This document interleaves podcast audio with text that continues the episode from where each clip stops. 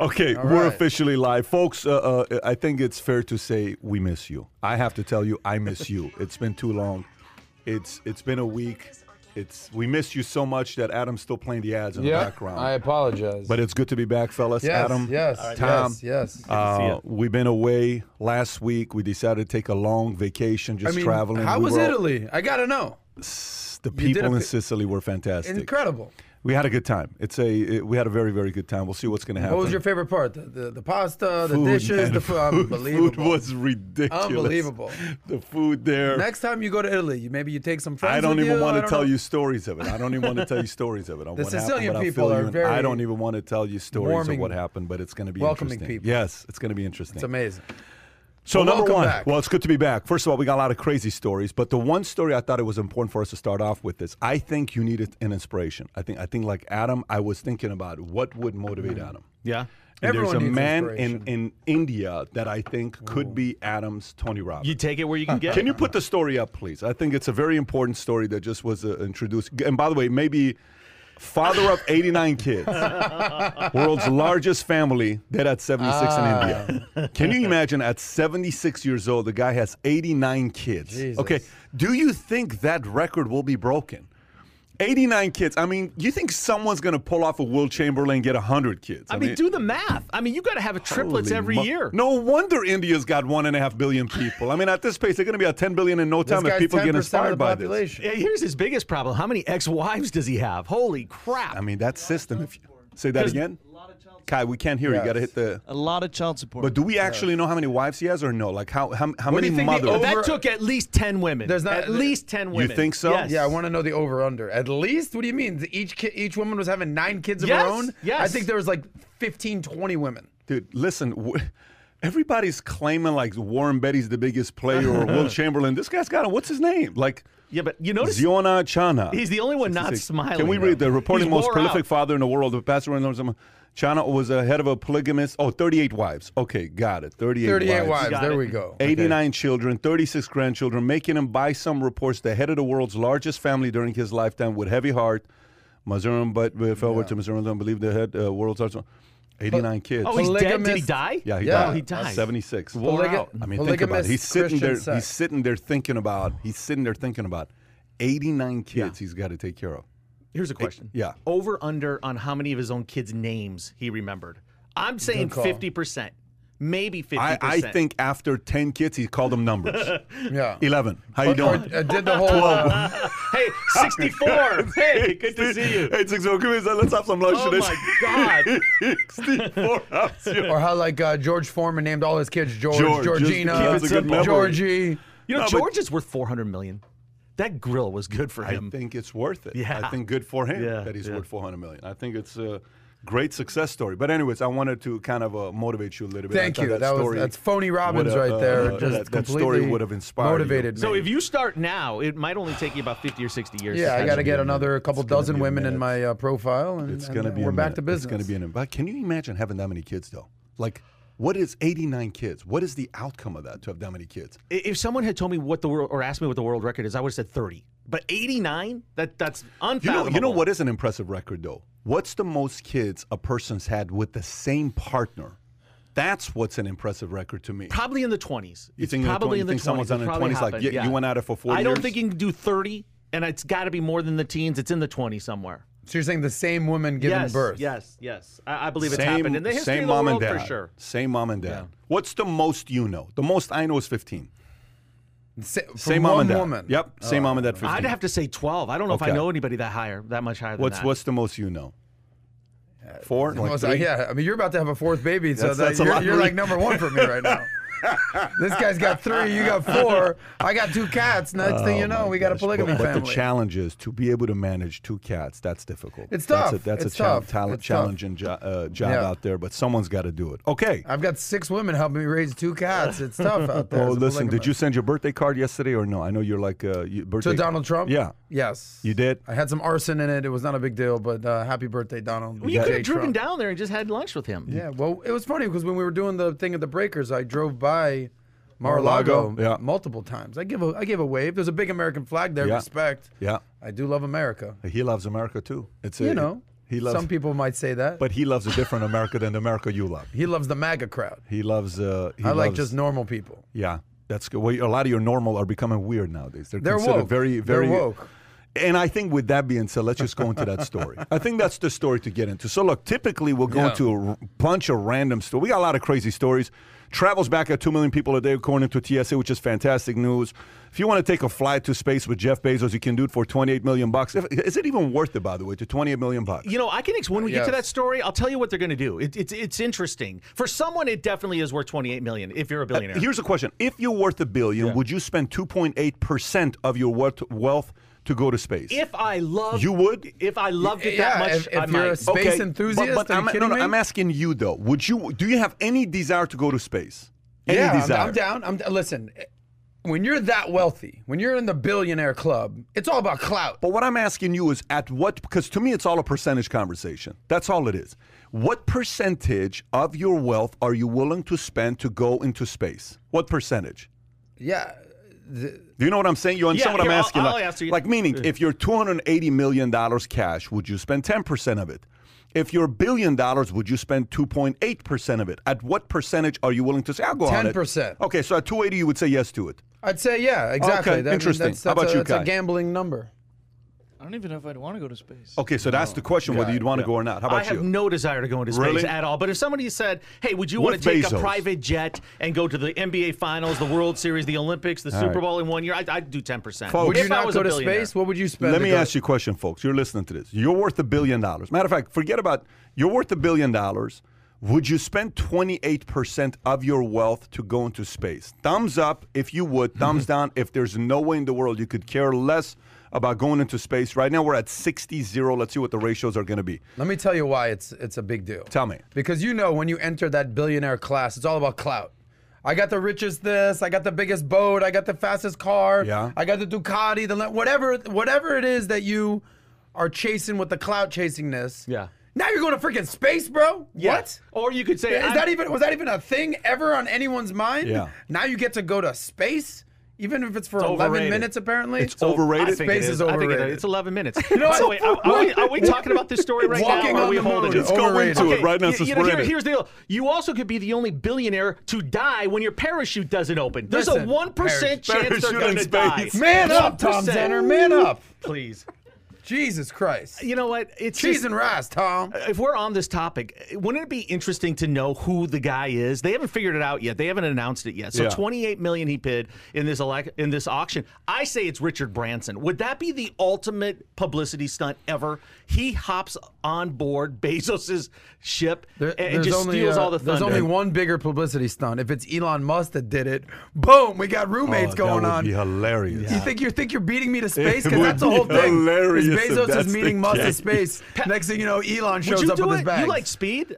I uh, uh, I think I would be very curious to do it. Um, kids are under 10 i'd probably do it if they were above if the youngest was above 14 they had plenty of the dad they need i would probably do it no that, that's Yeah, probably how okay. i would Oh, process oh, you're, it you're Okay. factoring risk and I'm, God I'm forbid. factoring in the value of a father figure in a kid's life. After 14, if I die, they got plenty out of me. If they screw up after that's on them. Why 14? I think that's a good age. That's I think up to that age, at that point, you're gonna at, at that point you're not listening to your parents anyways. You're gonna do whatever the hell you want to do. So if I've taught you whatever I taught you till 14, you want to do whatever you want to do. If it didn't work, you know what? My teaching And sucks. think I'll about- move on. Think about it, Pat. They have hundreds of hours of your videos Yeah. to, to absorb you the rest of their life point. anyway. You know, but Touche. Bezos was go. hey, Bezos was brilliant how he did this because this capsule is cool. Two thirds of it is windows, right? So it's all set up for for future tourism in really? space. Two-thirds yes. of it's windows. So that's Cool. the whole idea. I of this. like so that. so what they're going to do is they're going to go straight up. They're going to hit a speed of 2,300 miles an hour, which is three times the speed of sound. like that. Okay, so it burns off all the fuel. It can't go any higher.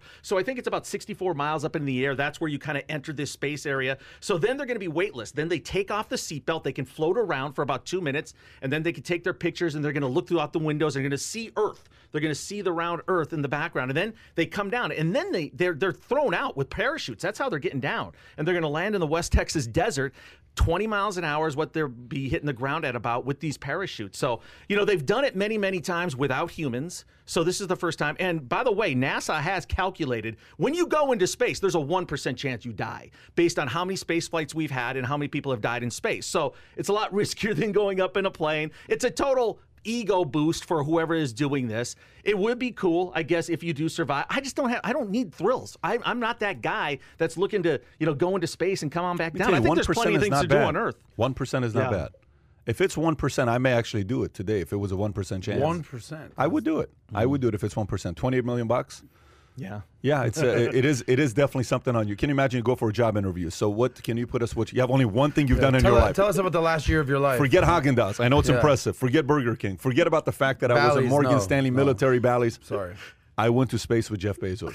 Hey, here's the question we should have asked Drop you the last mic. week. Hire me. Pa- Pat, if this was Customer last service, month, head of customer service. that's why you didn't do the podcast last week because we would have said house, space. Which one are you picking? I chose the house. Good call. As of last week, I chose the house. Congratulations. Hey, by the way. appreciate I you. know buddy. that you Yes. announced that. I'm excited The- about it. I'm for someone about that it. is not interested in doing space whatsoever and isn't interested in the thrills, Tom Zenner certainly knows every freaking detail of what's going on with this I space. do. I think deep down inside he wants to go. Yeah. But I think he's also looking at he's got kids and he wants to see what Dash is Shonda going to be wouldn't up sign to. the permission slip. I want to go to space. Shonda, sorry, honey. You can't go. We're not signing. Don't no. Not give, gonna don't do it. give You have to her do too di- much power. You have to do dishes this weekend, Tom. Don't Give act her like too that much five, dish two, duty, five foot two inch dictator has that much power. She actually. She she's actually very very powerful. Okay. And you I you put her want to at retract that statement, or because she's going to hear five this? three, next thing you five know- three, Look at five three. He's acting all No. tough. She said she's not done growing. She's almost five. She's not done growing. She's holding out hope. So here's the here's the the next question. Yeah. Because obviously there's you said one percent risk. Jeff Bezos is going to space with Yeah. his brother and Yeah. whoever this twenty eight million dollar winner of the auction is. Respect. I don't know who it is. They haven't announced it yet. Obviously, the the the the ninety nine percent chance that he'll- everything will be okay. Let's talk about that one percent chance. How much life insurance do you think Jeff Bezos has? How much estate planning do you think he's done? Do you think he's got a billion dollars of life insurance? No, Can no, you even because, get that much? Uh, the reason why I know he doesn't have a billion dollars of insurance is because the record of the biggest policy sold was two hundred ten million dollars, some number like that, that went to Mm-hmm. Guinness. So, but no one knows who the two ten was. Some say speculated was Bill Gates. Some say it was uh, one of those Buffett or Bill Gates. So I know he doesn't have billion dollars of insurance. But at this point of the game, you know, insurance at that level, Yeah. yeah. Eh, you know, you're worth a couple hundred billion dollars. Yeah, his You know, insurance is he still owns Amazon. his insurance That is a keeps paying. lobbyist. Yeah. His insurance is working with DC. His insurance is Washington Post. That's his insurance policy to make sure the estate taxes don't go against him, et cetera, et cetera. That's his insurance policy. Yeah. Anyway, so in this at this table, you're not going. I'm going. You would go. I'm in. I would go. Kai's not going. So you guys would run the podcast. We'd be out there hanging out with Jeff. Yeah. Let's see what happens. Let's do it. Who Good knows? Fifty-six million dollar budget. Uh, uh, we could we could raise that kind of money. I got an we could idea. Speaking of that 99%, 1%, I'll put down 1% down payment. You take care of the rest of the 99% of the 28 million. Your level of we got a genius deal. is on a We whole got a deal. level. Yeah. I gotta tell you. I You feel get- like we can meet halfway you're, there or 99% you're, of the you're semi-genius. There's I don't care what anybody says about you in the Yeah. comment section. You're you're a genius. Well, to here's me. the problem. He gets mm-hmm. 10 percent of the parachute, right? Yeah, what I would do is we would do the one percent 1%. ninety nine, but you get to sit outside, so you get like a, the, view from the outside. It's even better. We're going hold on a twenty five hundred miles an hour. You're, can you imagine the whole? What do you call it when the lips come back? We see. That's like when we were gonna fly they say, private Oh, we lost day." Adam. There's a parachute in space, but doesn't mean in, in space there's no gravity. So he just keeps going and going and going, and all of a sudden you run into a land. In a, in a in a uh, place where it's like Earth, and aliens fall in love with you, and Adam becomes the king, the ruler King of that planet. Yeah. I'm in. Okay. and he King has- Sauce. Yep, and he has 90 kids. King Sauce. New nickname. No more soy boy. King Sauce I don't breaks know. the, The, soy Indian boy community record. might get upset. but- All right, let's see what we got. Okay, so apparently Tom is really emotionally attached to the Clay Travis story with uh, St. Boobs Mm-hmm. and uh, uh, First Amendment and uh, whatever happened with Jeffrey Toobin on uh, the Zoom who got caught. Was he publicly, did he actually, was it like live when he was or no? he was tubing that thing. His you know? Zoom or his uh, CNN colleague saw it.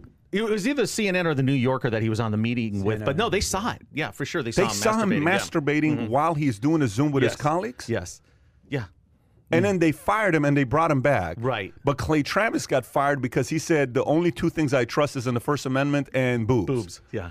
And They he canned said him. And they canned him. What do you think about that? what do you think about that story? So hold on, what's the story here? go Give go me- to it. I'm going to So- go to so page Toobin- four.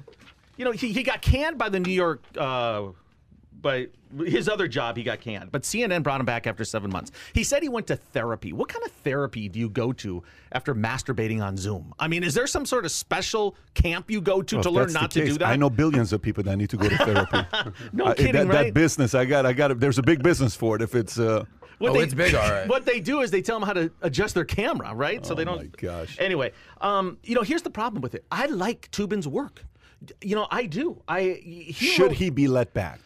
I'm going to say yes. I say why not? Because here's the. uh, I'm not surprised that he's back at all. Because CNN caters to one particular audience, someone that believes everything they say. He's part of that roster. Of course, they're going to bring him back. They're not going to make him pay a price any more extensively than he has to. You know, he did the book on the O.J. Simpson trial back in, uh, you know, I think in the early, tw- like around 2010, 2011, that book came out, and that's what FX based that their their special series on um, that OJ series, which was phenomenal. The one where David Schwimmer played Robert Kardashian, John Travolta was Robert Shapiro. I like his work, you know, and I think CNN was smart to do it because their ratings are down 39%. That's a scary thought, by the way. 39% Okay. down since Trump, you know, left office. So they've got to do anything they can to get a little bit of mojo, a little publicity, and this helped them. So I'm not shocked they brought him back. I kind of like Toobin. I like his personality. And look, would I come back if I did something like that? Hell no. You wouldn't come back. I mean, I think I just want to crawl under a rock forever. I think at Yeah. that point you are so shameless you could care less. Probably, right. You could care less. Listen, yes.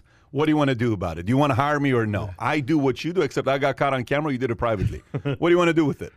Adam, It's pretty thoughts? embarrassing. Well, I mean, what's the? the- We watched the video of this guy Clay Travis. I, I don't, look. I don't understand the correlation here. Like what tr- Clay Travis did, who I never heard of before this thing, and what Toobin You did. You don't did. know who Clay Travis is? I don't know who that he's is. about to replacing Rush- replace Rush, Limbaugh. Okay, Yeah, well, he's a, good he's for a, him. He's a sports. He's like a imagine a Dave Portnoy style, except Yeah. a more out public Gotcha. supporter of a Republican ideas. Well, let me tell you something. I actually agree with his stance on uh, the First Amendment and boobs. I love the First Amendment. I love that I can talk about how much I love the First Amendment, and I love that the fact that the First Amendment emotionally connected to allows me to say that I love boobs too. I'm it. with you, Clay That's good. Travis. So uh, I, I think I'm on Team Clay here. I'll, I'll let my man Zenner do his little wank thing with Toobin. You can get Toobin with him on the left and the right, and I'm just gonna stick with Clay Travis on the boobs. If you wanna, you know, wow. hang with uh, It's very impressive to see. By the way, Shana just texted you. She's probably Yeah. going to tell you, get off the podcast right now. Yeah, Watch. do the dishes, watching. buddy. Do the dishes. So you're siding with Clay Travis right now. That's what you're I, doing. I don't understand. Like the the Shana, if you're listening, hello, Shana. Looking forward to seeing you. number one when this guy Clay Travis basically appeared on the program. That was in 2017. Yeah. Toobin was doing his thing in 2020 during the whole Zoom Zoomathon. So I, I don't. Toobin was an actual correspondent anchor. What he had his own. No, thing he's a on legal CNN. columnist. He's a okay, legal but he's expert. on. He's But you consistently know, you know, you know on what's the CNN. thing is, you know what's the thing though. The way CNN did it to allow him to. The lady lit. Did you see the interview? How she interviewed him? She's like, um, she was shocked. Toobin, let's just go in it and and, Yeah. and cover this here. First of all, uh, uh, uh, I think you're pretty embarrassed of what you did, and she's putting words in. She's like feeding him the words. Oh, with Toobin, and gotcha. and and you know, last year in Zoom, while we were having the Zoom, y- when we went off, your camera stayed on, and when it stayed on, you were. Uh, uh, can I say this? You were masturbating. It's like. Yes, I was, and I'm extremely apologetic to it. And you know, you should see how it is like an apology. Like, so they were kind of helping him to come back and redeem and gain fans. But you know, for the rest of his life, he's going to be like the, you know, Yeah. he- is he is he part of the crowd with who was that one? Pee Wee Herman? Pee Wee Herman. Is he part of Yes. that community? Is he- Yeah. Yeah, that's part of the community. Probably Yeah. bigger. So I think we should send him a Pee Wee Herman shirt. should Like, do hey, Pee Wee Herman. we should send him a gift there. It shows you how stupid Pee-wee's CNN Playhouse. is. It really, really, how stupid they are. The smartest thing Watch they your could do. Adam sitting to your left. The smartest thing they could do is keep Clay Travis on as a guest every now and then because it would give them something to talk about the rest of the day. got fired. Clay Travis got fired. I mean, But they, that was they in have, 2017. Yeah. I I don't like that's four years Yeah, ago. but Why is that even news right now? Well, no, no, no. Clay Travis, Yes. as a smart marketer, made it news. That's what you call a great marketer. Credit to Clay Travis. The fact that we're even covering this is because Yeah. he brought his story of 17 and made himself relevant with this to say this guy didn't get fired, but I got fired because of one comment I Oh, made. he put it out That's kind of how he's He doing put it out there. He Smart. retweeted Okay, it gotcha. saying, "I got fired Got for it. saying this. This guy, they're Got bringing it. it back." Okay, So- yeah, that makes sense. That's the problem with these extreme news is though all they are are echo chambers. That's all it is. So of course they're not going to have Clay Travis on there because even though it'd be the smartest thing they could possibly do. By the way, here's what I want to do. Uh, it- it- there's so many crazy things that happen with Zoom. Uh, my kids this weekend, out of all the movies they had a choice to watch, they chose to watch the movie with. What's the War with Grandpa? Is, is that what the movie's called? Have you seen War with Grandpa, where Robert De Niro and this kid are going back and forth because his daughter gave his son's room to him and they're going at it? And it's each is playing pranks on the other one. It's hilarious what happens there, right? And they paint De Niro to be like a made man, mobster. He's got this driver, all this stuff. During the Zoom era, I wonder how many stupid stories happen, how many embarrassing things happen. Kai, do you have the one that you just sent me with the judge? So, have you seen this? With the guy goes to court. This Uh-uh. wait, one old man Yeah. doesn't know how to change the screensaver of his, and the judge keeps saying, "Sir, watch this. Just watch this here." Audio. in the vi- Watch this. believe you have a filter turned on Watch this. Watch this. Watch this. Uh, you might want to. Uh, Uh, Can you flip the we're camera? trying to. We're tr- can you hear me, Judge? I can hear you. I think it's Watch this. Watch this. It, He's the it cat. is, and I don't know how to remove it. They're I've dead serious. Here, she's trying to, but uh, Watch this. I'm prepared to go forward with it. That's. I'm here live. It's not. I'm not a cat. For the I record, believe you have a Hey, can I? Hey, can you play it one more time? Can I point something out? Yeah, go ahead. turned Hit play. on in Uh, the This guy's video tubanizing settings. himself right now.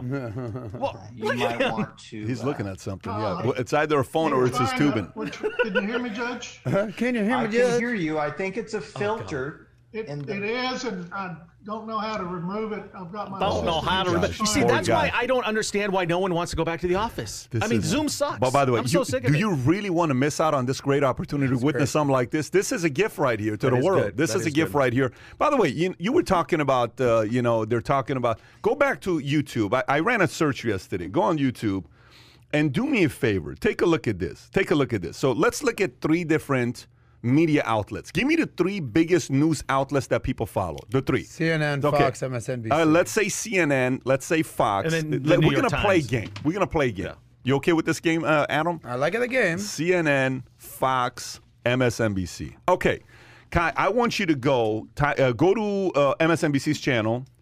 Um, matter of fact, yeah, uh, da, da, da, da, da, go to MSNBC's channel. Just go to their YouTube channel. Yeah, go to their videos. How did I do it yesterday? The way I did it. Oh, here's how I did it. Go to um,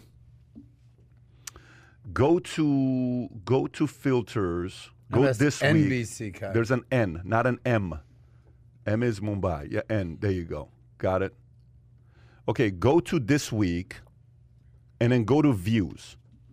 View count. Okay, so this is the most viewed videos for MSNBC in the last week. Let's see all the topics, what they're related to, and what makes them money. Okay. First one is what? MAGA. Trump. Second one is what? Trump. Third one is what? Trump. Fourth one is what? Trump. Keep going down, Kai. Fifth one is what? Trump. Sixth, Trump. Seventh, Trump. Eighth, Trump. Nine, Trump. Keep going. Ten is Trump. Eleven is Trump. Mueller. Twelve is Trump. Go. Thirteen is Trump. Go. Next one. Fourteen is the only one that is not Trump. So 13 out of 13 is what? Trump. So we're going to put top 13 out of 13 stories for MSNBC's Trump. Now let's go to CNN. Let's see topics. I'm going to put right here Trump. What makes them money? Okay, go to CNN, do the same exact searches, go to this week, and then go to views. Let's see what they got. Okay. So Obama criticizes Republicans for embracing 2020 falsehoods. Do you want to kind of say Trump? I think that's kind of Trump, but I'll let you pick and choose. Yes or no? Obama has slash something- Trump. Of course. Okay, so that's Trump. Second yeah. one is second one Trump? No, because it's Brazil. Third one is not Trump. Fourth one is not Trump. Fifth one is Trump. So so far, hang on, we got what two out of five. No, it's two out of five. It's Trump. Three out of six. Keep going. It's not Trump, but that's not even. That's an uh, ad. that's an ad. So three out of six go. Then it's uh, next one is what? This is unacceptable. That's not Trump. Uh, that is- nope, that's not Trump. So so three out of seven. Bill Barr is not Trump. So three out of eight. There's, Okay. there's Tom's friend. Toobin, three out of nine. Go, keep going, keep going, keep going, keep going, keep going.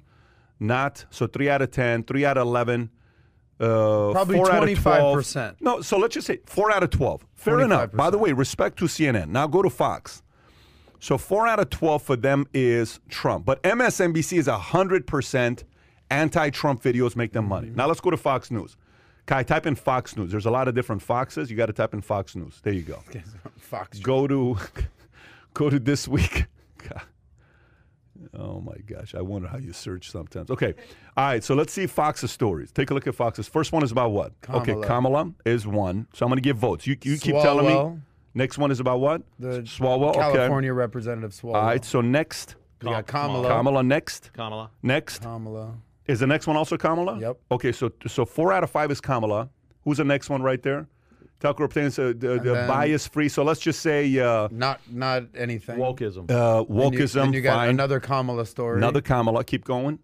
another Uh, Chi- China. Okay. China one. AOC. AOC.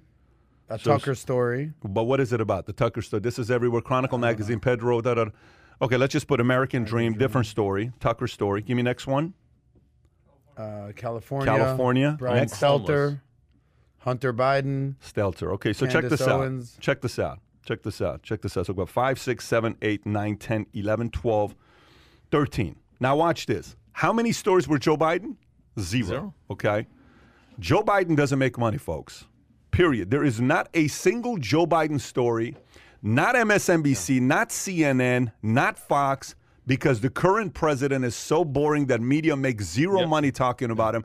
They have to keep talking about MSNBC's business model is trashing Trump to make money. 13 mm-hmm. out of 13. I mean, it's not even like a, you know, a, a, a- a fair. He's got a monopoly there. And you know what else was interesting is the views of the videos. MSNBC had some good views on, on those Trump videos. CNN didn't have one view, I don't think, over a million. And Fox had at least five or six that were over a million, including one that was 2.1 million. I didn't so, look at that. so it's actually working for MSNBC. They're getting a lot of views. CNN's not even getting So numbers on somebody's sitting there saying, guys, we got to make sure we talk about t- uh, Trump because that's what's getting eyeballs, and we got to get the eyeballs to uh, uh, to to keep selling ads. Okay, I mean that's interesting to see that. So uh, uh, you're on Clay Travis's team. You're on uh, um, Toobin's team. The rest of the But let me let me say something about what's going on here. So uh, you know, breaking news: the media is a business. It's uh, like old school journalism of of telling the facts and telling it like it is has gone the way of the dodo. It's all about pleasing your base, telling things that they want to hear, echo chambers, which you've talked about. That's the reason that MSNBC is just talking about Trump. Let's talk about basically the one character that every one of our audience dislikes. Okay, there's a Trump story. Clearly, it's a business model. We're gonna get clicks. Let's go with it. Fox, you know, eh, eh, Biden isn't gonna get the clicks. So who do they talk about? AOC, Kamala, Brian Stelter, CNN. So they too took the MSNBC business model and said, let's talk about who our audience dislikes. I think the most shocking but the thing here. difference is the difference is the, the difference is based on what we just saw. Mm-hmm. To give credit, to give credit, Fox speaks about the most different topics, va- variety. CNN is the second most different topics. MSM is last. I thought CNN was first. No, Fox Fox has the most variety of stories. Uh, on what they CNN had, had no uniformity. They were just it was like 25% Oh, I- Trump and then I- a bunch what- of other but stuff. what I didn't do is I didn't do it the way I did it with this. The only thing that was consistent here was Kamala. Kamala, but Yeah. everything else was the way I did it here. is Their Trump was four out of twelve, and then they had a couple Yeah. that was two or three. So, but these guys are variety: Biden, Stelter, California, Tucker, AOC, Yeah, but the- China. the, the everyone it's variety. I get it because they're different topics, but the uniformity there is that they're all topics that their audience is not gonna appreciate. Meaning they don't like AOC, they don't like Kamala, they don't like Brian yeah, Stelter. but- so but- they're playing to their base in a certain. To So, a so let me ask you a question to you. So, do you think CNN should take a play out of the MSNBC playbook? Well, that, the fact that their ratings are down thirty percent, they maybe want to wanna consider, that. doing that. Yeah. Okay. That's I- actually the, what I'm most shocked about is that CNN isn't doing that. The fact that they're not doing that. Yeah, that. meaning they're maybe not as left as you. Someone's would about to get fired if suspect, that's right? the case. Listen, there's only so long you can go without viewership until somebody fires you. Yeah, well, that's also So. The the the good and the bad of Biden is the people he we whether you like Biden or not. A part of the reason why he was elected was because he's not going to be in the news and tweeting and I think doing many suit people will stuff. disagree with you, but that's. But there's going to be 80 there- million people that probably do agree. I with me. don't think so. You know, I don't What do you mean? one- Why do you think he was I elected? I don't think then? so. I don't think so. I think, I think it's the the one of the best quotes I heard like eight years ago, is people don't vote for somebody; they vote against someone. Meaning they voted against Trump. They didn't vote. They didn't vote because they wanted a guy to be calm. They voted because the media did a fantastic job selling all the problems in America on Trump. By the way, this is coming from a guy that right now, if you had to choose, curiosity, I'm going to ask everybody here this question, see what you're going to say. Would you rather have a DeSantis win 2024 or a Trump win 2024? If DeSantis runs 2023 with right plans, would you consider voting for him? Yes, I would. You would consider voting for him. You're saying rather than you. Trump? Yeah. No, no, Yeah. no, not rather than Trump. DeSantis versus Biden. Would you Based cons- on what he's done over the last 18 months, yes, I would. you would consider voting for DeSantis. Yes, That's I the would. point. So, so just the fact that you're saying yes, I would, ought to tell the Republican Party that there's a camp like you that would consider DeSantis. What is the likelihood of even if Trump's policies, in Mm-hmm. every mathematical calculation we run, benefits you, your family, your future family, your kids. In every possible way, it benefits Adam. Would you vote for Trump in 2024? if his hi- policy, highly likely no. because emotionally you can't stand And the guy. You don't hate emo- him, not, but you don't not like even the guy. emotionally. It's just Go, let it's it- all emotion. It's time to move on from from him. Like, it's what not are about gonna, it. It's what not are you going to remix a bad no, song? that's that's not what I ask you. I ask you a very simple question. What I'm asking you is, you to me are more the American voter than anybody else. You're the American voter. Okay, if we win you, we win an election I agree. because you're the You guy. could win people like me with a DeSantis. That's what I'm saying. You What- can't win people like me with that's Trump. that's I'm not, there's no shots here being Yeah. taken. I'm talking to No, you I'm like not- a reasonable conversation with yeah, you. So I- what I- I'm, I agree. What I'm trying to say to you is the the the the people have to decide who they can convert that's on the middle to flip. I know a lot of Republicans that voted for Obama because they wanted to have a dream, Mm-hmm. first time to say what, hey. We got a, uh, uh, first black uh, uh, president to tell my kids anybody can become a president. I think that's a good story. I'm willing to vote for it once. I don't know about second time. If he screws up, I'm not going to vote the second time. I kind of like his dream story. I kind of like what he's doing. But there's no way in the world, if everything you wrote on a piece of paper, I want all these policies, and if Trump was able to do every policy you wanted, and Biden didn't want to do it, you still wouldn't vote for Trump. If you're actually looking at policies, black and white, then yeah, I would consider But it. Trump's behind the policies. Yeah, well, policies are, are obviously very important, Yeah. but let's not let uh, we, we can pretend all we want, but it's not like I agree with all his policies. So No, what I'm what I'm saying is, but, but the point I'm trying to make to you is there is Yeah. the folks like you in America. There's people that are not willing to vote for the guy just because they don't like the guy, even if the policies yeah, are 80 good. million plus people. I agree. Okay, that's they voted against him. Nobody voted for Biden. There's no way in the world Biden wins anything else ever. Yeah, that's how polarizing Trump is. Is that he's that divisive of a, of That's a how great of a job that- the media did to hate this guy. That's how Sure. fantastic of a job the media did to hate this guy, and they get credit Sure. for it. To I mean, you just saw overlook all the MSNBC. great things he did. You just saw partial- MSNBC 13 for 13. partially the Yeah. media, but you're giving the media Partially the media. you're giving the media a lot of credit Oh, here. When no- Trump did a lot of shooting himself in Adam, the foot it's too. not partially the media. What impartially do? Who convinced you of Russia for three years? Trump? No. Partially the media? You're- You're saying Trump has no Yeah, but the part media in but any of this. those It's no, no, no, no, no. But, but what I'm asking you is, who convinced you of Russia? Trump did. Who who who even made us talk about Russia and Trump? Who? Mostly the media. Is it? No, no. It's not mostly. It's only the media. Well, Trump did some stuff to make you question, No, like the fact that he would never, Bro, if I- ever if I had- criticize Putin. if I had a- and like was cozying the let's dictators. just say. Let's just say. let's just say. So I've interviewed Michael and and uh, Michael Franzese. Right? He's a mobster. Yeah. Let's just say I've interviewed Sammy in the past before, and let's just say we've had an exchange in text. Okay. Mm-hmm. Okay. Hey, uh, we're on our way. We'll see you there shortly. Hey, I just want to let you know. Here's what's going on. Imagine that being used 20 years from now to say he's connected to the mob. We have to be careful. And I'm running for governor, and they say he's Yeah. connected to the mob. Hey, You know, but but the point is anything and everything to use. And then imagine. Now, I want you to actually think about this. Go to 2041. It's 2041. I got 28 kids. I got Your- uh, five wives. I got 19 120 cats. cats. Yeah. Okay. So it's 2041. It's 2041. All right. Yep. And we did. I'm I'm going to run for office. I'm gonna. It's not going to happen, but I'm going to run Mm-hmm. for office. I don't have any desire to run for governor, but I'm going to run for office. Let's just Mm-hmm. say, story comes back out. Do you want a made man as a governor? Mm-hmm. Why is he so close to the mob? Why has he done so many? Why do they trust him? Do you trust a man that's trusted by the mob? Yep. So those campaigns. By the way, I, as a campaign guy, I just gave them ideas. If I ever run, 100%. there are people like, shit, no, I don't want somebody like that. Now, some of the people who like mob movies, they may say, kind of want that guy on my Yeah, side. yeah, he's my kind of guy. He's my, he's my kind of guy. You'd be You like know- Putin. You'd be what a freaking compliment to give on the podcast. You'd be like this. The moral of the story is media controls it all. Period. Media knows how to make anybody look good. My dad told me in America, Patrick, here's one thing you need to know about America. America will turn you into a hero in one day, and they're going to turn you into zero the next day. And if they want to, they'll lift you back up. But they do it. Mm-hmm. You don't control that. Mm-hmm. They're going to be able to do it. This is why you got to be able to control the narrative. So that's all I'm saying about this year.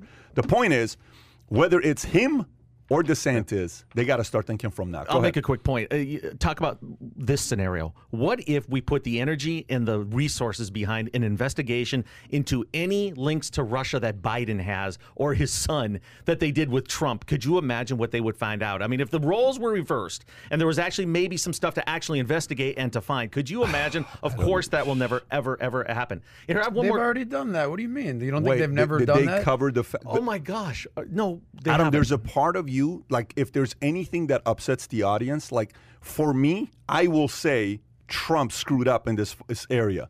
You cannot tell me the level of bias. Like if if Donald Trump Jr. was caught using the N word in text, yeah, big dog, and you Yeah. know, if if he was, how long would have the media shared that for the next six months? How long? How long would you have heard that story? For how long? All over the news. All over the news. Yeah. What have you heard about uh, Hunter Biden? Have you seen those texts? I have not. You know why you haven't seen the texts? Because you probably watch a lot of CNN and MSNBC. I watch only YouTube. So, so then you haven't seen that because on the YouTube short clips of CNN and MSNBC, I watch Fox News. I haven't seen anything on Fox. there is, of course, they would cover it, but Fox doesn't go like others do and say millions of times of the same thing about Russia. They cover it and they move on to the next story. What do you, I mean, how many times did Fox News cover Benghazi? And then once Hillary Clinton was out, but no people one died. talked about- defending people someone died. that's indefensible. People died. yeah. You're talking about lives How many times did they talk about Hillary's emails in Benghazi? because it There- was Eh, true. Listen, if you're gonna if, if you're gonna if you're gonna call But the people out, call ended- out Are you- both are you sides. defending Email, Hunter out But both Biden? the sides. email ended up being true. The email ended up being true. The emails of Hillary Clinton that she trashed them, and that was that was true. Just so you know Trashed that. who? The thirty-three thousand emails. That's an accurate story. That's not a dossier. The, the Russia is a fake news. Okay, that is fake news. The story about Hunter Biden and his laptop is true news. That is not fake. Those text messages are real, right? Mm-hmm. That's not like a fake thing. That You, so fake stories they market the hell out of it. True stories they kind of stay away from it. There's a little bit of hypocrisy there. By the way, Well- again, I, I'm telling you guys, if there's ever been a time for a media platform to just come out and tell both sides of the stories where the audience can make a decision for themselves, Yeah, it's now. today's the time to it's do the it. time. It's, yeah, the- give both sides of the story. The, America is craving common sense. They're just looking for that. By the way, did you guys see the story over the weekend? And I know this guy very well personally. His name is Christopher Sign. He he was an anchor in Alabama. Okay, in Birmingham. He was the 10 o'clock anchor, and he's from Alabama. He played football at Alabama. I knew him because he used to work at ABC in Phoenix. Great guy, unbelievable family man, three kids. He was the guy that broke the story of Loretta Lynch on the tarmac at Sky Harbor Airport 45 in 2016. Yeah. Okay, and that Bill Clinton got out of his plane in 112 degree heat, walked over and spent 20 minutes in the plane with Loretta Lynch when they were investigating Hillary and the email server. Okay, he received tons of death threats, tons of credible death threats because he wrote a book about it. And when he went on the publicity tour, they were coming to. I hear mean, about the the threats story? were real, and he died. Seriously? he. You didn't hear this? About this guy This or guy. the Okay, tarmac well, he's, story? he died. No, I don't know he's, this he's, di- he's dead. Okay, Okay, I'm sorry to hear I- it, they- they're saying he committed suicide. That's Wh- the part of the story that's- which which weird. makes no The sense if anybody story. knows him. It Yeah. makes no sense. It's almost physically impossible to convince somebody that knows him that he committed suicide. The guy loved life. He loved his family more than you can imagine. He was yucking it up with his coworkers on Friday night, talking about what they were going to do that weekend. The next morning, he's dead. So. I don't know. That's all I got. But he was a great guy. Rest in peace. How many great family. people around the Clintons? If you say something, it's a lot of people that commit suicide. It's as if the moment you say something bad, you're like, my life's not worth it. Let me take my own life. It's either that or it's something else. That's the speculation part. huh? He- look, you ever you ever had a, a friend in school or a colleague or something where every time somebody got close to that person, either their life got worse or their business got worse. After about a few years, you have to sit there and say, dude, does this guy really want the best for me or not? Mm-hmm. There's something going on there. Like, for example, let's just say you and I start, you've never hung out with me before, okay? We start hanging out together.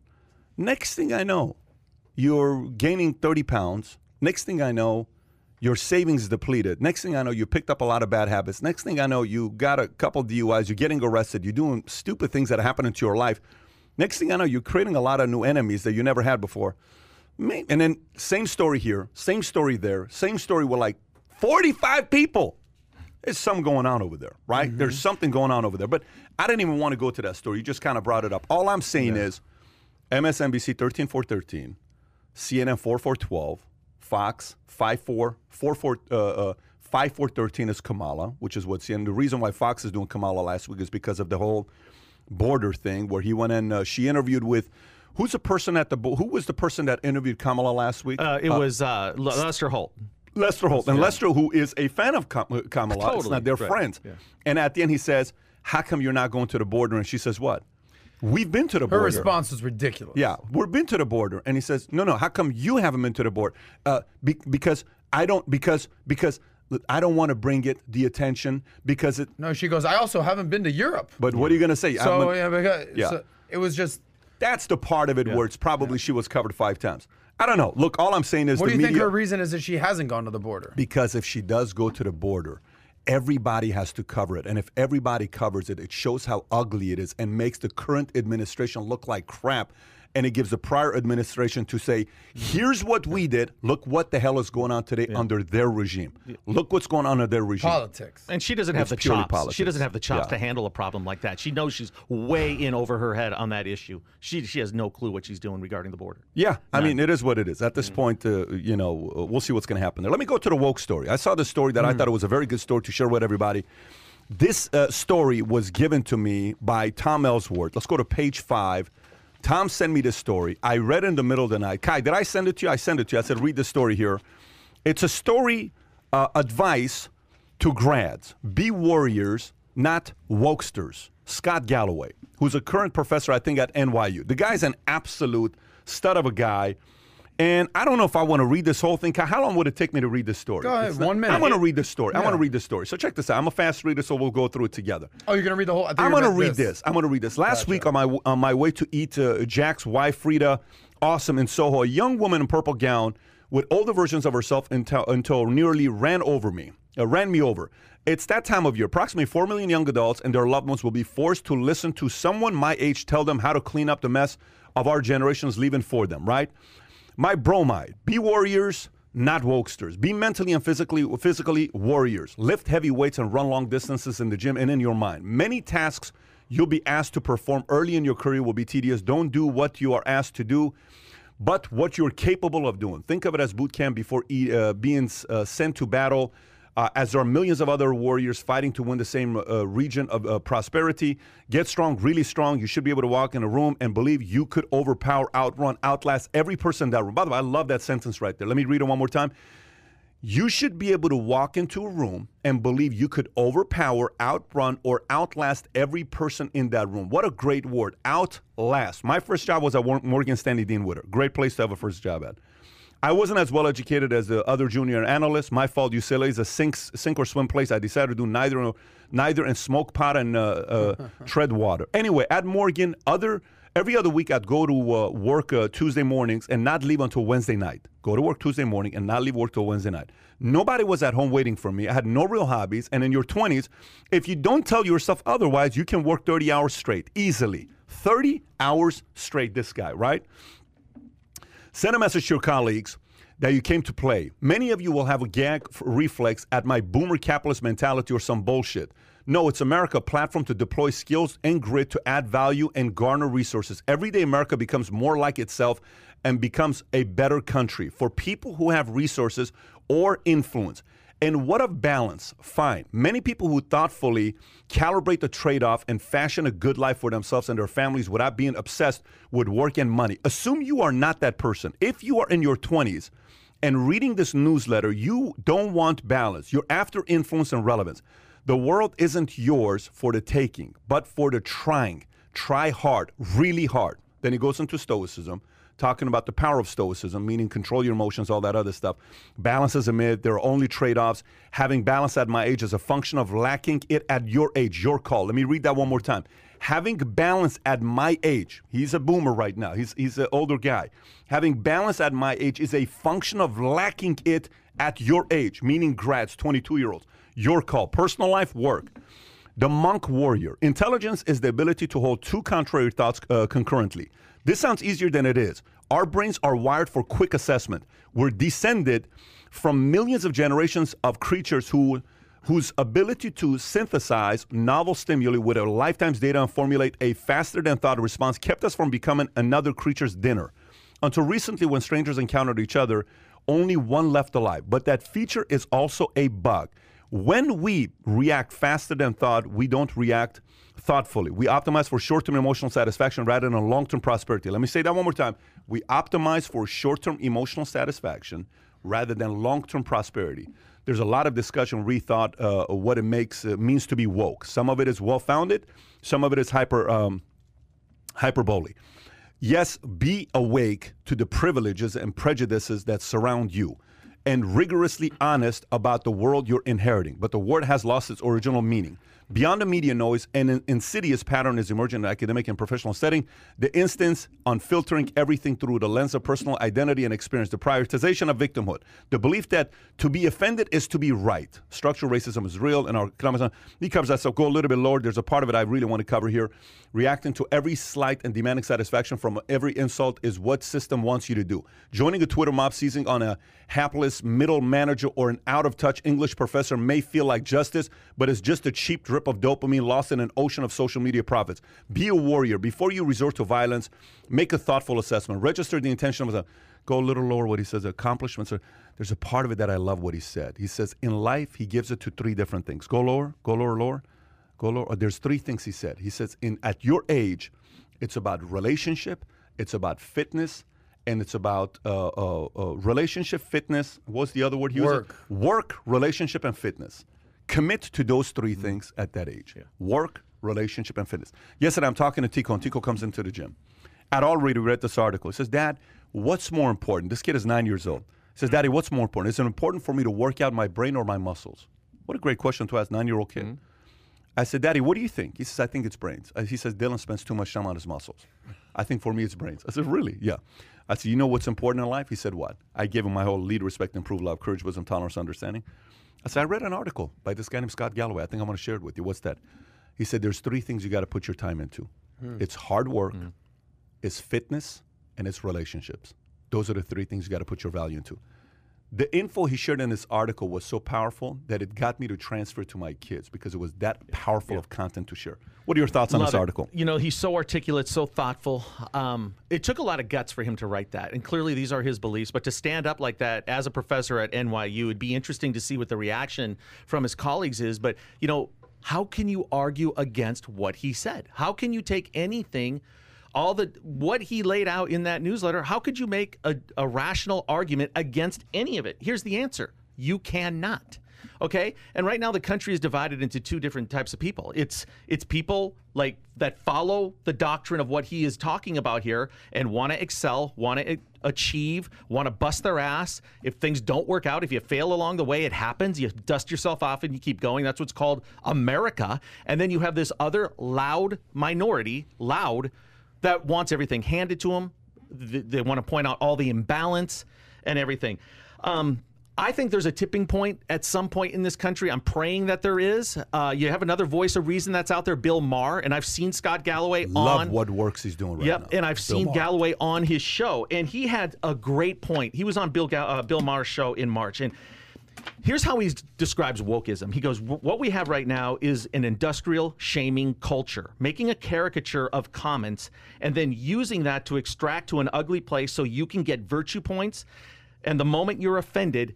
You feel like you're right, you know, that you have the right to, uh, to to be right about the issue. So, I hope his voice gets stronger, gets louder.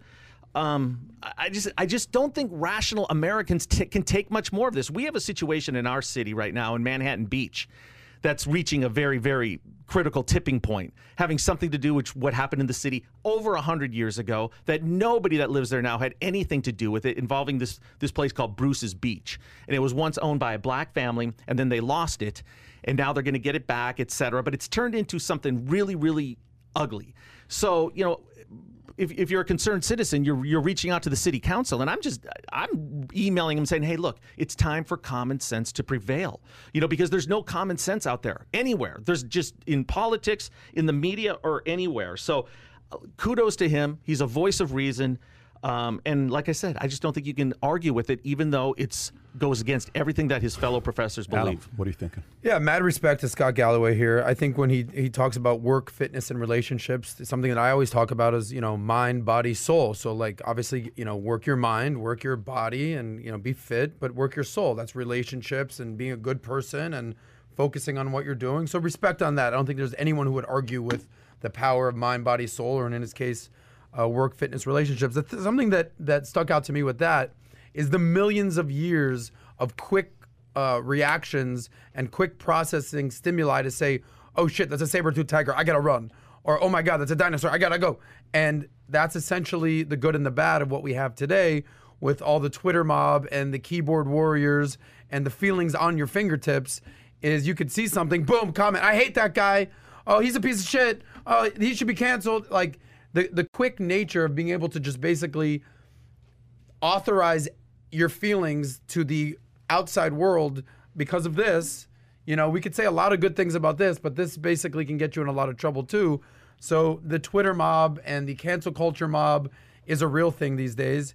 And I totally agree with Scott. The problem is, you know, Gen Z, uh, who is basically who he's talking to, because he's this is at a, at a graduation speech. Where is this exactly? No, he just wrote it. He just Okay, wrote it. but yeah. this is advice to grads. Absolutely. Who are graduating Yep. college. So Yep. this is, your daughter just graduated. She's Gen Z. Do you know the other word for the Gen Z? Like I'm a millennial. You're a Gen X. You're a Gen X, right? You know the other word for Gen Z is the iGen, as in iPhone generation. Like there's an entire generation of people Yeah. called the iGen, meaning they're born with an iPhone in their hand. So as much as I want to understand where he's coming from, you've got millions and millions and millions of young Americans, young people around the world that are born with this literally in their hand. Okay? And it's hard to escape this. It's hard to say, yeah, yeah, I totally, I'll, I'll check my feelings and process it and and give it 24 hours, and then I'll like. You used to talk about. You told a story about if you were going to fight with your wife, and if before you had a phone, and you were leaving the office, you'd have a Yep. half hour to process Yep. it and cool off. Now, Now- these days, it's like, fuck you, I'm on my way Yep. home, and not. It's like, take a freaking second and relax. That's also the problem with having this and everything at your very fingertips is that you can just respond to anything immediately. You see something online, comment, dislike, cancel, and that's the good and the bad of having the iPhone and being an iGen. And I. I think that's one of the reasons why he and so many others are pushing the concept of Stoicism. Stoicism Mm-hmm. to me is a very necessary thing to be taught nowadays. Kai, what do you, is there schools that teach Stoicism as a course, not just like in a philosophy course? Like, is there a course you can take in school about uh, uh, uh, how to be a Stoic or no? Is there Not in school. probably not in school, right? I think there's so much benefit to it. I read Meditations years ago. I don't know how many years ago. I Marcus read- Aurelius. Ah, let me tell you, I've read it so many times. Have you had a chance? You've You had a chance. that, yeah, you told me to get it. I read yeah. that so, before I so came to Dallas. meditations. When I read, I'm like, man, you know, a part of me watching my dad. It's a part mm-hmm. of like he is a natural stoic, right? There's a lot of benefits to thinking that way because nowadays, if you are not a stoic and you don't know how to control your emotions, you will be driven insane, Yeah. constantly worried about things you have zero control over. The ability to manage your emotions on things you have no control over mm-hmm. is such an invaluable skill set today. It is so valuable today for your career, for your relationships, for being an investor, for being an entrepreneur, for being a businessman, for being a human being, for being a parent in every possible way. It's a lot of work, but I love the article. By the way, I just sent the link in um, the chat box. If you're looking at it, you can go subscribe to his newsletter. I highly recommend you going out, out there and doing that. Uh, he's got a lot of great commentary out there as Did well. you ever see this before? What's that? This uh, Things you control, things you things don't you control. can control, Yeah. things that matter, and then at the tipping point in the very middle, that's where you should focus. Meaning, Control if what you can't matters. con- if you can't control it, you can't control it. If it doesn't matter, then why Don't are you worry about it. focusing So on stay it? control- So focus on things you can control and that matter. If you can't control Yeah, it, and if it doesn't matter, why are you spending time on Brilliant. it? So, uh, shout out to Marcus Aurelius. I love it. My awesome. guy. Let's go to the Netanyahu story, page 10. Adam, I, I want to Oh. get your commentary on this. Uh, your thoughts. Obviously, it happened very quickly. Mm-hmm. You told us this was kind of, has been in the works for a while, but Yeah, let's go through it. Bottom of page 10. Netanyahu as prime minister after Israeli parliament votes to form a new coalition government. He's out as prime minister. Business Mm-hmm. Insider story. The Israeli parliament on Sunday voted to form a new coalition government, unseating Prime Minister Benjamin Netanyahu, who has led the country for the last 12 years. Naftali Bennett, a longtime Netanyahu ally turned adversary, assumed the role of prime minister and was sworn in Sunday. Bennett is the head of the country's right wing Yamina party and is an ultra nationalist multimillionaire, according to the AP. Uh, Netanyahu sat quietly during the vote. After the vote, he shook Bennett's hand and briefly sat in opposition's leader's chair before he walked out of the cham- chamber. So that's how much we have uh, here in the story. Adam, what's really going on there? Okay, so what's going on here? And I got a lot of notes here, uh, and I'll try to break this down into three major parts. So obviously, Israel and everything that was happening in Gaza has been all up in the news for the last couple Yep. months. Uh, but everything that's been going on with Bibi, Bibi Netanyahu is really a couple years they've been trying to get him out of office, and 12 years he's been in power. That's a long time, especially for a democracy. So let me start off with saying this: I'm very pro-Israel. The more that I've dug deeper into the subject, look where Israel is. Look who its neighbors are. To the north, you got Lebanon and Syria. Stable? No. To the right, you've got Jordan, pretty stable. South Egypt, pretty unstable. You got Iran, you got Afghanistan, you've got Saudi Arabia. Name one of those countries if you're an Can American. you pull up the map of Israel while the audience can see? Name one of those countries if you're an American and you and you're pro-American that has your back, that has your best interest. Out of any of those countries, you can name one. Israel.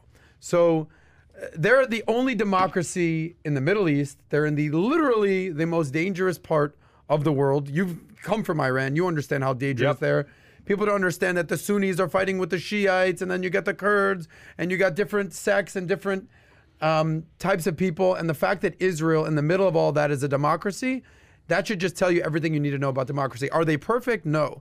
Do they have issues in the country just like America? Yes. That moves on to the to the second thing. Um,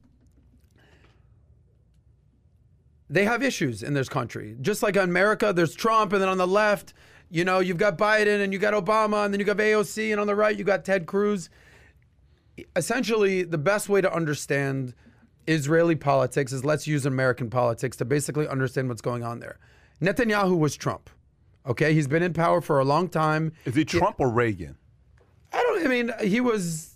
I mean, I'm just using modern times. He's more of a Trump type of ultra nationalist. Um, you know, sort of hardline. Because that, that that's that, if, if, for the person that doesn't know, if you say Netanyahu is Trump, they, they go to one place. So Yeah. is he more of a extreme like personality like a Trump, or No, would you no, say he's a more? little. He's a little more stoic than a Trump. If you, so you know, can you say as- he's more like a Reagan? Maybe uh, uh, you know. He's a modern day Reagan. Okay, fair slash enough. So Are there's you a saying big he's difference. Okay. polarizing like Trump? He's very polarizing He in the is country. polarizing with Beyond Trumpers. Okay, fair enough. polarizing, Okay, keep going. Yeah. Um, so just understand that the co- they put a coalition together, and I'm trying to use an American terminology to break down what's going on in Israel. Yeah. For today's world, I'm saying let's just pretend, for the sake of conversation, Netanyahu was a Trump. Okay. So this coalition government they put together. Imagine if Bernie Sanders, AOC, Ilhan Omar on the left teamed up with Joe Biden, Obama, and then on the right, Ted Cruz, Mitt Romney, sort of the RINOs. Yeah.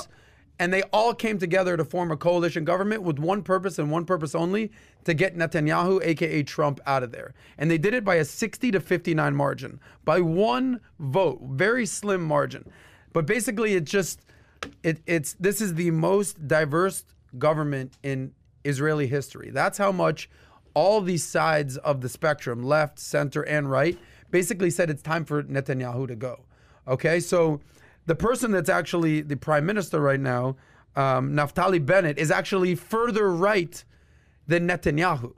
So it'd be like a Ted Cruz, or who- who's further right than Trump? That's a- Ted that's a good Cruz, way of maybe. putting it. Yeah, sure. Who's now the prime minister? He's going to be the prime minister for two years. This is a person who is very ultra nationalist, sort of even right, more right wing than Netanyahu. Now, for the first time ever, there's you know there's a large Arab contingency in Israel, and this is actually the first time that they're going to have a play in the government. Yeah. It's a pretty big deal. Mm-hmm. So there's ten like that we talked about the tensions in Gaza. That thing needs to be rectified. So as much as pro-Israel as I am, as much as I am a lover of democracy as, and how they are a beacon of hope in the Middle East, what what's happening in Gaza is not sustainable.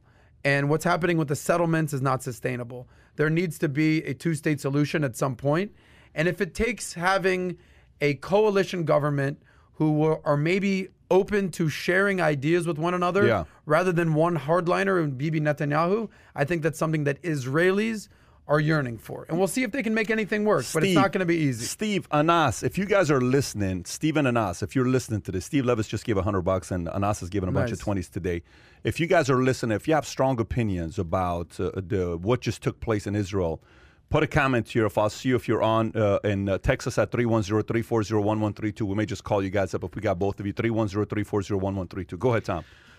You know, you mentioned the coalitions, and I guess this would be my question. If you have a coalition government with all these extreme mm-hmm. personalities and ideas, and your one objective is to get a guy out, and you achieve that, how do you govern? Because now you're on opposite ends of the spectrum, and now you have to run a country, and you have to face some very serious issues like Iran. Exactly. And, and what's going on, you know, as far as trying to prevent them from having a nuclear bomb, which is what Netanyahu passionately did. By the way, didn't Netanyahu say he'd be reinstated by August?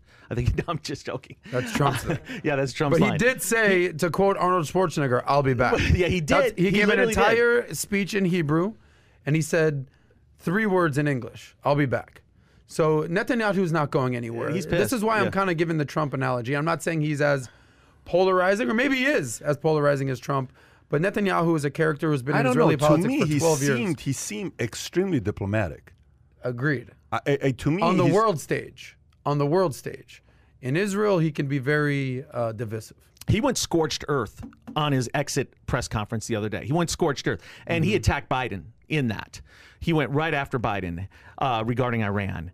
So I'm just curious how this new government and Is that a new, good move? I think it's a good move Yeah, because I, I show strength. That's for sure. as not, as- only shows strength, you, it's, he's saying like you guys better keep an eye out on what's going on with Iran if the negotiations continues with Iran because if U.S. and Iran get closer, who who, who what, what place is a more dangerous place to be in? Israel. Well, because they would probably use their damn nuke. You know, I mean, that's their whole idea for having it. So it'll be interesting to see what kind of um, influence he has going forward. Because you know, when you're in power for 12 years, it's hard to give it up. Mm-hmm. And and how the new coalition government is going to handle Iran. Let's talk about uh, our friend Scott Galloway to, to bring that back. One of his major uh, three categories that he said you should focus on is relationships. So, speaking of relationships, Netanyahu had a pretty damn good relationship with Trump.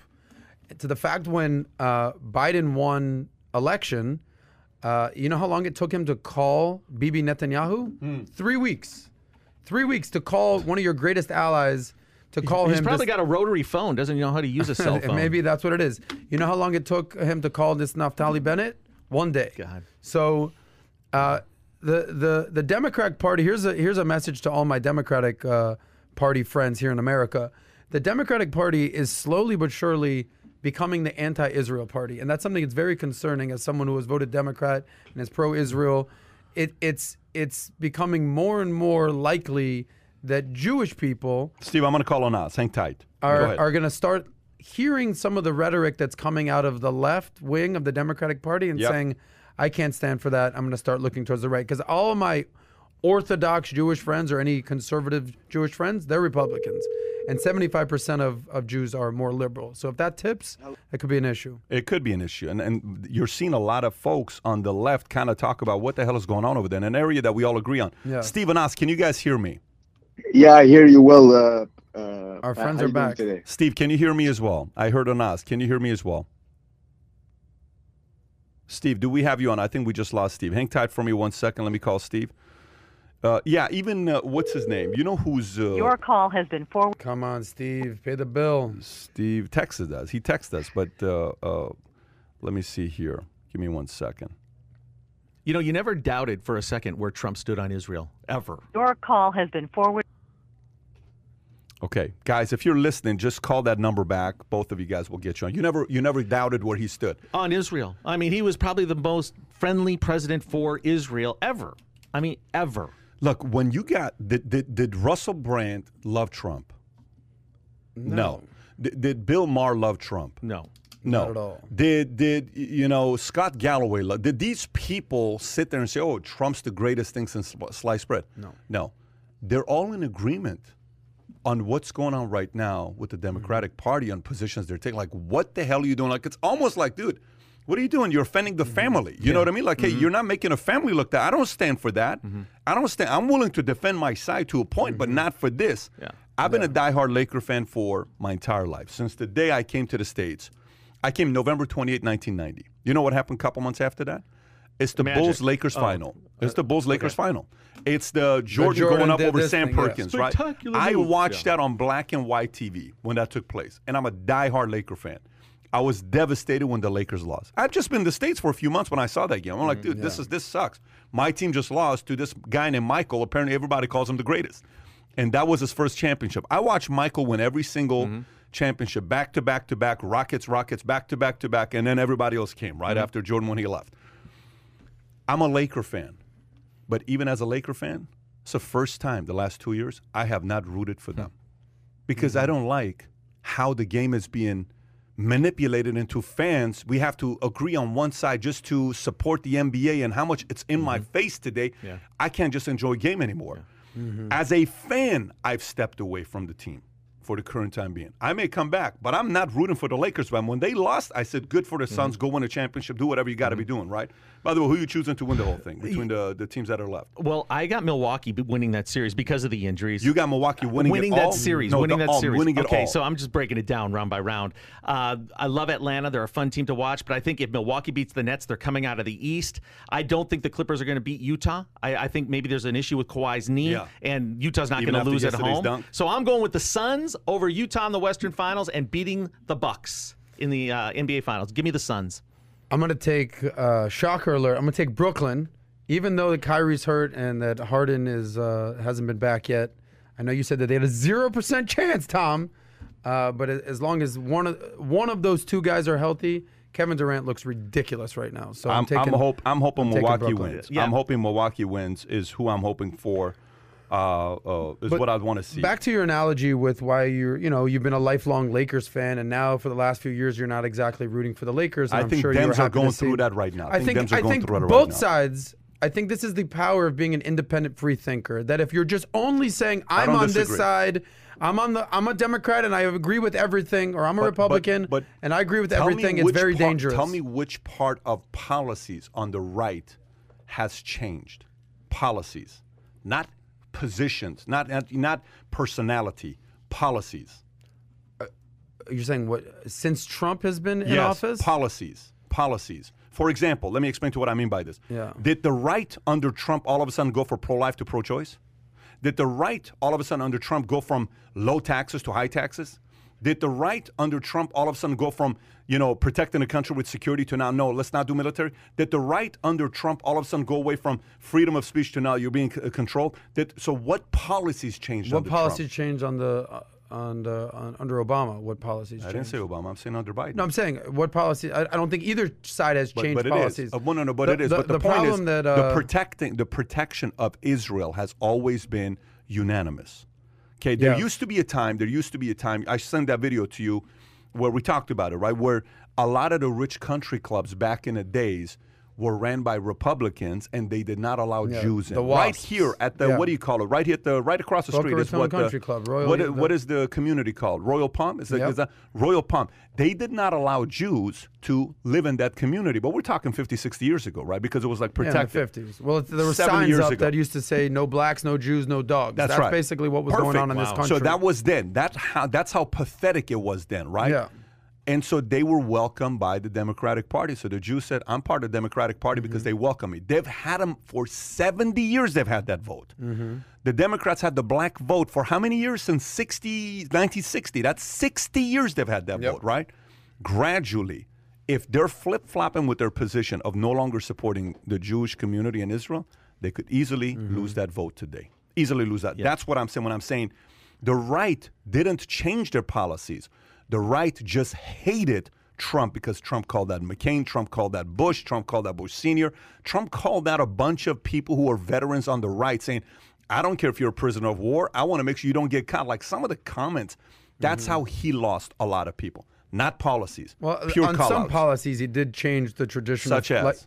Like, free trade. He be- began trade wars. I think the Republicans That's not were a trade war. There was abuse, and for many years, everybody wanted to go up against China, but nobody had the audacity to and I'll to give go Trump up against credit China. for that. But that's also, not policies. Also, that's just called fisc- brass. being a fiscal conservative, not taking on more debt. Trump brought on a lot of debt. There's no, I mean, check I the numbers that's on that. been a. I I think that's been a uh, mutual thing since Bush, Obama, uh, the last 20 years. Oh, there's no denying There's that Democrats both take on debt, but it's the fact that Republicans are supposed to be more fiscal Yeah. conservative. It's limited And under. Trump, they I brought on I don't trillions of debt. I don't So- disagree with that, but I think that the big government thing happened after Bush. Right after Bush, everybody wanted a bigger government. That's been happening for a long on time. Mm-hmm. George W. Bush. oh yeah. Well, That- after 9/11 and the TSA and everything, yeah, and the Big it's just Brother, let's and, make and looking everything everything bigger and bigger We, and we've heard Yeah. more anti-Israel talk in this country in the last three months than we have in the last 30 years. And Yeah, and a lot of it's because it's BDS and it's happening on um, boycott, divest, and um, whatever sanction against Israel. A lot of the college campus, a lot of this go back to the woke crowd. Something that people need to understand. I don't know if we're going to get our friends on.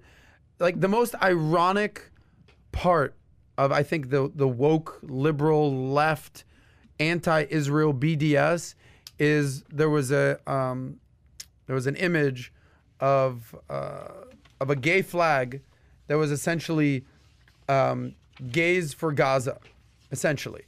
And someone pointed out, do you understand that if you actually that makes ha- no sense. had the Gays gay flag Gaza? In Gaza, they would full on kill you. But if you had that in Tel Aviv, Israel, they would just hey, good keep good luck. Like that's that's the the biggest joke is the fact that you have the liberal woke left defending these authoritarian Hamas driven terrorist organizations lived in and Iran. that don't Are understand how right wing they are. Let me put it it's, to you this it's way. a joke. I've talked about this. Maybe privately, you and I've talked about it. There was a guy back in the days who was like the, the, the, the uh, Jimmy Kimmel, the Jimmy Fallon, the Johnny Carson of Iran. His name was Mm-hmm. Farouk Zadeh. Good-looking guy, very good. Can you pull him up? Yeah, be, there's no way in the world you'd be able to spell his Kai, name. would you spell, spell Farouk Zadeh, please? so did he have a talk you show? do that? F A R O K H Farouk Z A D E H. Fa- No, no. The fact that you're even spelling it out, F- I'll still K- get I'm it saying wrong. it correctly. F A R O K H Farouk Z A. No, no, put it together. It's one name. Z A. It's like a John. It's an easy name. Z A D E H. John. Farouk Zadeh. It's like John. D Come on, E bro. H E What's wrong with H? D E H Iran. Put Iran. Okay, now go there. Put images. Put, put images. Images. Images, buddy. Okay. Uh, go go back. Uh, Uh, Kai not somehow that one. still No, no. it Fereidun to the left, right there. To the left, it says Fereidun Faroukzadeh. Right there. Oh to the my left. God, Kai! How can you not spell gosh, Farouk Zadeh? Right there. What's Just wrong go with right you? there. Thank God. That guy right there. Burt okay. Reynolds. Okay. So he A Dirt he Reynolds was. right there. Look at this. Yeah. Burt Reynolds. Iranian Burt Reynolds. Man. Let me tell you, good looking guy, great voice, great performer. Look at that picture right there of him. Look at that.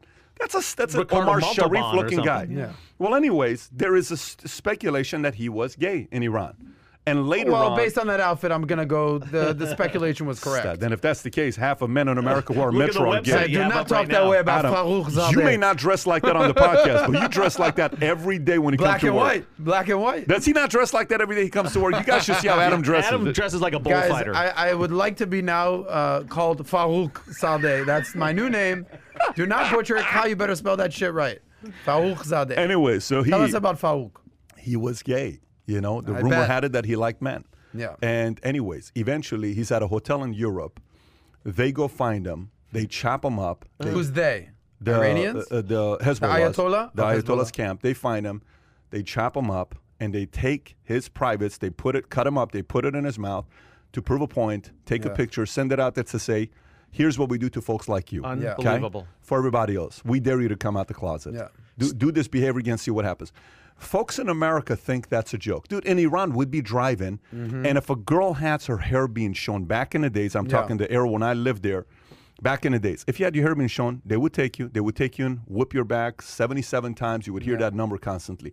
So if you if you see many times when you'd go to the beach, and you'd see a man or a woman in the back that's got the, her their back looks so like what is uh-huh. wrong with this person's back? It's not what's wrong with their back. They got arrested. They got whipped. They got lashes in Iran. This was normal in Iran. It wasn't like the new CNN eight o'clock tonight. You know, John Jones got sliced seventy-seven times tonight. No, no, that's not like that. Hmm. It's just all right, cool, sounds good. All the best. Next time, don't screw up. Yeah. it's a different kind of a culture. So many people in America who are saying gays for Gaza, hmm.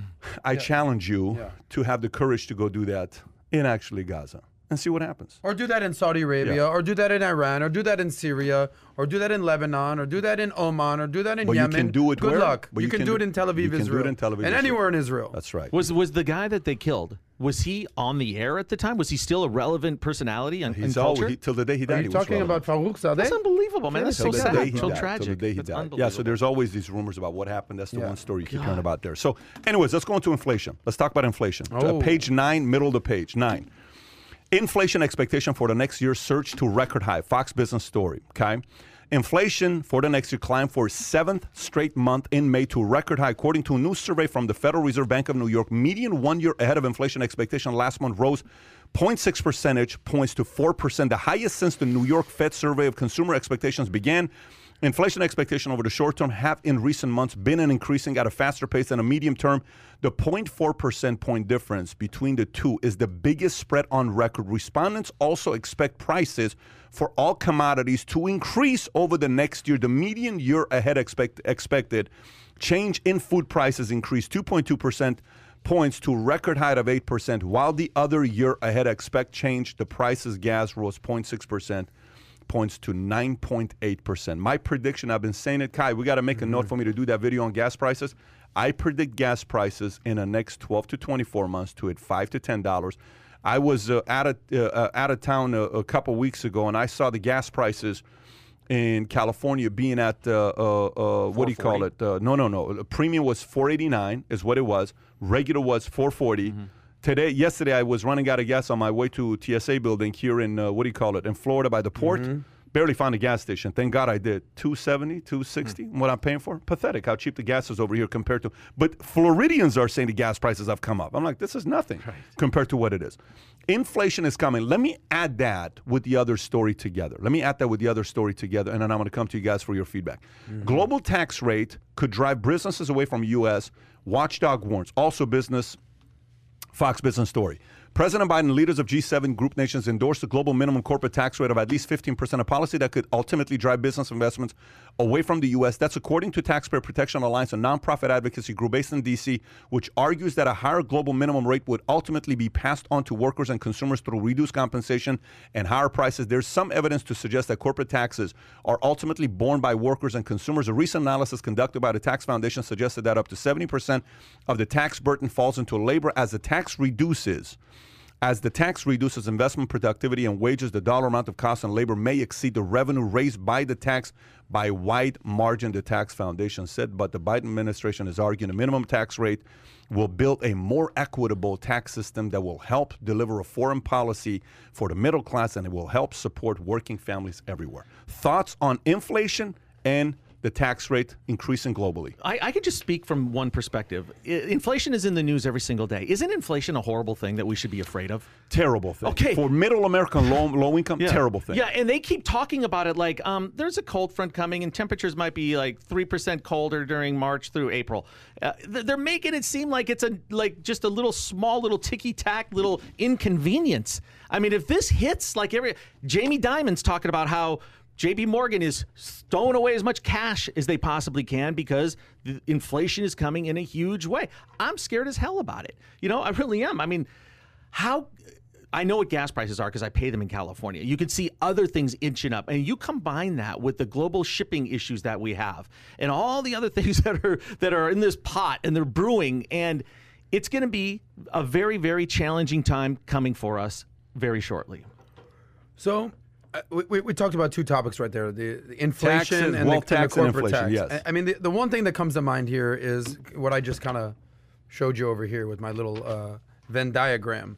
There's things that you can control, and there's things that matters, and where they coalesce in the middle is where you should focus. You're not going to stop inflation, Bob, Sue, Joe, Mary. It's going to happen. It is what it is. The only thing you control is what's going on in the four walls under your house. So if inflation is 4% in this coming year, or if it's transitory and it, it'll be closer to 2%, historically inflation is what? 2 to 3% annually anyway, over time. So inflation's going to happen. There's nothing you can do to control it. And unless you're some corporate tax avenger who actually has a stance of what can happen at the corporate tax rate, uh, there's nothing you can do about it. So there's nothing you can do about inflation. There's nothing you can do about the global corporate tax rate. The one thing you can do is focus on your own personal finance. And what I always say, save that money. And then if you're worried about inflation and you're worried about um, your dollar not being as powerful as it is now, then start investing in assets that um, provide a better rate of return, or start investing in assets that Pat always talks about keyword. Non-duplicative. Yeah, but let me ask you this: How's the middle How's the middle class going to invest in any of that? With inflation going up, they're looking to afford milk and gas You're and right. insurance. You're right. You're right. By the way, you're absolutely right. So here's here's the issue. D- did you see the story about BlackRock? Kai, by the way, Luis Rodriguez from uh, Ecuador. If you can text us as 310-340-1132. I put the number down there. Luis, text us. Ecuador 310-340-1132. I want to give you a minute to share with us how inflation affected uh, Ecuador. So did you see the story about BlackRock going and buying homes Mm-hmm. from people and paying 25% about market rate? Did you see that number, that story there? I, I didn't see That that. wasn't it's here, not in it? here. It's not in here. I'm okay, just it's a story. Yeah. So they're going around and they're buying real estate portfolios and they're saying, listen, half a million dollar home will pay six hundred grand. Four hundred thousand dollar home will pay five hundred thousand. They're overpaying for homes. So a lot of people, oh my gosh, Sure. people are buying at the peak of the market. They're just buying right now. I've said this myself, right? That's assets. market crash. But when you start printing money the way we printed money the last 12, 18 months, inf- and the Fed keeps the rates as low as they have, do you know how cheap money is right now? I don't even understand if people realize how cheap money is right now. It's the cheapest it's ever been. You want to go get millions of dollars today? It's so cheap. You know the whole thing where uh, uh, they talk about they talk about the fact that it's not fair that Bezos, Buffett, Right. all these guys barely paid any taxes. I don't know if we have one of those stories. Is that one of the stories? I'll just go to it. It's on page four at the top. Mm-hmm. 25 richest Americans paid no federal taxes, report the street. Tesla's Elon Musk, former New York Mayor's Michael Bloomberg, Amazon's Jeff Bezos, the activist investor Carl Icahn have all managed to pay zero income taxes. In at least one year in the past 15 years, ProPublica reported billionaire investor George Soros managed to pay no income taxes three years in a row. In one year, Bezos paid no income taxes. 2011, he even claimed and received a he even claimed and received a $4,000 tax credit for his children, according to the report from 2006 to 2018. Bezos saw his wealth increase 127 billion dollars over the period. He reported six and a half billion dollars in income, on which he paid 1.4 billion dollars in federal taxes. When compared with his uh, with his overall gains, that amounts to 1.1 percent true tax rate on the rise on his fortune. Uh, uh, top topping uh, ProPublica's list is. Uh, Berkshire Hathaway's uh, Warren Buffett, the Oracle of uh, Omaha, reportedly had income of $125 million from 2014 to 2018, paid 23.7% in taxes, a true tax rate of 0.1%. The way they're doing the math, right? Okay. So this concept becomes, and by the way, somebody leaked their taxes. Right. I don't know. Somebody, Somebody leaked. from the IRS, which is a federal offense, by the way. kidding me? Anon- oh, Yeah. anonymous. And then you see the uh, the the press secretary is like, "Oh, we are gonna get to the bottom of this." No, you're not. This is IRS giving you the story right before you're pitching the idea of raising taxes is a good thing. And look at all these rich people. Let's turn them into bad people. So then, th- so let, let's do this. Here's here's the other way of thinking about it. All these incentives. First of all, money's free. It's easy today to get. Meaning for the rich, it's very free. Interest rates are low. It's so easy to go get 50, 100, 200 million dollars today. If you have money, there's this saying when you have money, they don't lend you any money. 15 years, 20 years ago, nobody gave me a loan at a bank. I couldn't get a loan at a bank if I tried. Hell, if I wanted to rent a car from Hertz, they wouldn't give it to me because like, we're worried because your credit sucks so bad, right? Today, everybody's just like, hey, you want another 10 million? You want another 40 million? You want another uh-huh. 35 million? You want another 20 million? Here you go. It's just money being given away, mm-hmm. right? Because it's cheap. How do we get here? Rates stay low like this, it's going to keep happening. The separation on the wealth is going to be taking place. Now, on the flip side, when you hear these stories about how bad the rich people are, okay, let's look at our compensation plan that we have with taxes. Let's look at the compensation plan that we have in taxes. And let's let's get rid of all the incentives of people to become entrepreneurs. What does America look like without Elon Musk? Let's take him out. There is no Elon Musk or a Elon Musk type of a person in the last 20 years, okay? Which is not like somebody to say, well, if there's not an Elon Musk, there will be another Elon Musk. No, no, no. Say there is no Elon Musk esque type of a person in the last 20 years. Say there's no Jeff Bezos type of a person in the last 20 years. Say there's no Warren Buffett type of a person in the last 50 years. Say there's no Carl Steve Icahn. Jobs, all those guys, The whole point. I'm trying to mm-hmm. make to all these guys. What does America look like? Is it a better place? No. Is it is America a better place without Bezos, Musk, Buffett, all of these guys? In my opinion, no, it's not a better place without them. No. So so what what causes these guys to be willing to go work work their tails off, put so much risk, anxiety, fear, worry at night, sitting there? Oh my gosh, I'm working like Elon Musk. So for 20 years, I never took a day of vacation. Buff uh, Gates for 20 years, I never took a day of vacation. How many people are willing to do that? And there's a bunch of people that are asking about a four day work week. These guys work 20 years straight. The incentive is if I go 20 years without working, kind of like what Scott Galloway said in his article. Yeah. He said, I used to go in Tuesday morning and not come back till Wednesday night. You can work 30 hours straight. Yeah. The incentive is how many people are willing to do that at his age? Not, So- not many anymore. So if Yeah. they do, they deserve the kind of wealth that they're getting. Mm-hmm. If you try to punish them, what happens next is what? The next 20 years, you will not have an Elon Musk. The next 20 years, you will not have a Bezos being inspired by that. That's the part that people forget. Go to some of the biggest socialistic countries in the world and tell me what incredible products were produced there. Go. Go to the greatest, go, biggest socialistic countries and you tell me what technology you use today that, that came out of a socialistic technology. What? What technology? Zero. Well, I don't know what the hell they're doing in China, but they're doing something there. But in, in China, it's, it's a different story in China. China's taking all the trade secrets from America and they're trying to control to make China more powerful. Yes. It's not innovation. That's theft, is what it's called. Yep. But they set it up in a way on contract where American people who got the money, they said it's not a big deal, let's give it to them. So it's not mm-hmm. called theft. They did it legally, but it is theft. It's a deal Theft that of they did. IP. Theft of IP, theft of ideas, without letting Yeah. you compete in their country. So Yeah, they're we'll- not even denying it. We'll I mean, take yeah. Facebook from you. We'll take all this stuff from you, but you can't have that in our country. But we mm-hmm. can have it in your country. Brilliant idea that they have. Anyways, Well, this whole you- stuff with taxes and inflation. Let inflation me is ask you a to be. question. Can can there be two sides of this coin? Meaning, I don't think it's right that you vilify successful people. Like I don't think that uh, anti-capitalist vilification of the Warren Buffetts of the world and the Bezos of the world and the Musk of the world and all these guys who have made a major influence, Steve Jobs, as you mentioned. I, the vilification of these types of entrepreneurs to me is is ridiculous and absurd. But at the same time, can you also say, yeah, maybe they should pay their fair share? Like Warren Buffett has said, I'm willing to pay more taxes. Meaning, can you uh, congratulate them, Why not don't you vilify do so, them, though? but then what also I'm saying say, is well, do yeah. it. Do it. Do you don't. uh, let's not raise taxes, but do it. Give a billion dollars additional to taxes. Go ahead, just like charity. Go But a ahead and lot, a lot of them have signed up for the billionaire pledge. Well, no, no. But what. I'm saying is, if you're so noble of a human Mm-hmm. being, where you say, "I'm willing to pay more taxes," why don't you? Go ahead. You Well, can. A, a lot of them, uh, if I may answer this, Yeah. a lot of them say, "I don't trust the government to do no the right shit, thing." you don't. I'd Neither give, do I'd we. rather give it to Neither a, do we. A, uh, then don't, philanthropic. Uh, then don't don't give that line. Don't give that line when you're worth a hundred billion dollars just to look good in the story. While you kill the next Buffett that's coming up. You're ta- but Buffett is the one who said that. No shit, and I'm calling him out. Yeah. Don't say that after you made your hundred billion dollars and you screwed up for the next uh, 17 year old Buffett that wants to come up. Mm-hmm. What the hell are you doing? Are you, did you forget when you were 17?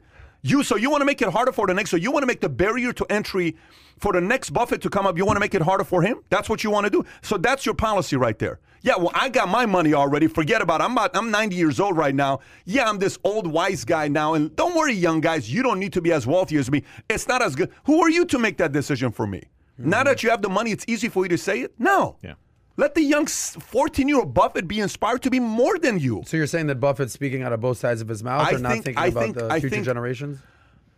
Look, I asked the guy one time, I said, why, why do some of these billionaires who become so wealthy, mm. why do they all of a sudden start sympathizing and like, oh my gosh, all this other stuff? He says, because they feel bad. They feel bad because of what? What do they feel bad about? What? The only thing you ought to feel bad about is, you know, the documentary about Vince Lombardi where they said at the end of the days, Lombardi wasn't the happiest guy when he died. There'd be parties, he'd have drinks, and he'd step away and he would go cry in his room by himself. and his damn. wife would go to him and says, "Hey, baby, what what's going on?" He says, "I, I don't know, I don't know." He would he'd go and cry hardcore, right? And they said, "This just doesn't make sense. Why is Lombardi doing this?" So when I interviewed the coach of the Chicago Bears, Mike Ditka, and I'm sitting at his bar in in, uh, uh, Ditka? In Ditka, in Chicago. It's the, it's the my most boring interview I've ever done. I never even knew you. Are you serious? He didn't show Ditka. up and bring the it? most boring interview I've ever Dick, done. uh, and I'll tell you why. You know what? You know why? You know why was Because the he mo- mailed it in. let me tell you why it was the most boring. His wife was sitting right there when we did the interview. And I asked him about everything Kaepernick, all this other stuff. He says, You know what? Maybe I was wrong. "Uh, Fine, maybe I was too hard. Maybe I was too this. I'm like, dude, that's not what I want to hear. It's not what I want to hear. Because what happens is when you when you get older, the energy to argue certain arguments for you, it's just like I just don't care anymore to do it, right? So Lombardi, Lom- what is that background noise, by the way? Who is it? Is it our guys? Can we just tell them Gerard to? Okay. When you become older, okay, and you get to a point where like Lombardi's going around, he says finally the, what what hurt Lombardi was the fact that he felt at the tail end of his career was too tough on his players. Hmm. He felt like he was too tough on his players. Now, hmm. when they interview the players, can somebody step over there and just have that conversation with Gerard? The guy's so loud the whole country can hear him right now. I'll be right back. All right. So he was so tough on his players. So they interviewed the players, and they said, "How do you feel about it?" He says, "I disagree." He says, "I wanted somebody like that in my life. Hmm.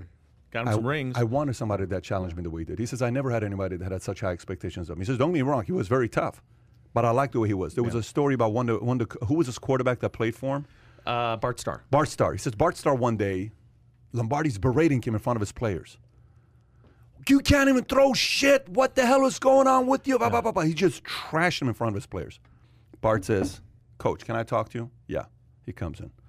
He says, Hey, coach, why can't you, if you want me to lead my players, please don't undermine me in front of my players? Can you do it to me privately? He says he never did it ever again. Bart Starr said that. He says, because I just want to have the conversation with him, right? As people age and it gets, cl- I don't know what it is to be 90 years old and to be closer to heaven or to be closer to, you know, whatever age of 20, 30 to relate to that. As you get older, you become disconnected with the younger, uh, you forget who you were at 15. Sure. Bro, there's this book on Lincoln called Lincoln on Leadership. And one of the things he talks about is circulate amongst your troops. The moment you no longer relate to the minimum wage person and you forget who you were, you know that whole song by Jennifer Lopez, which is what?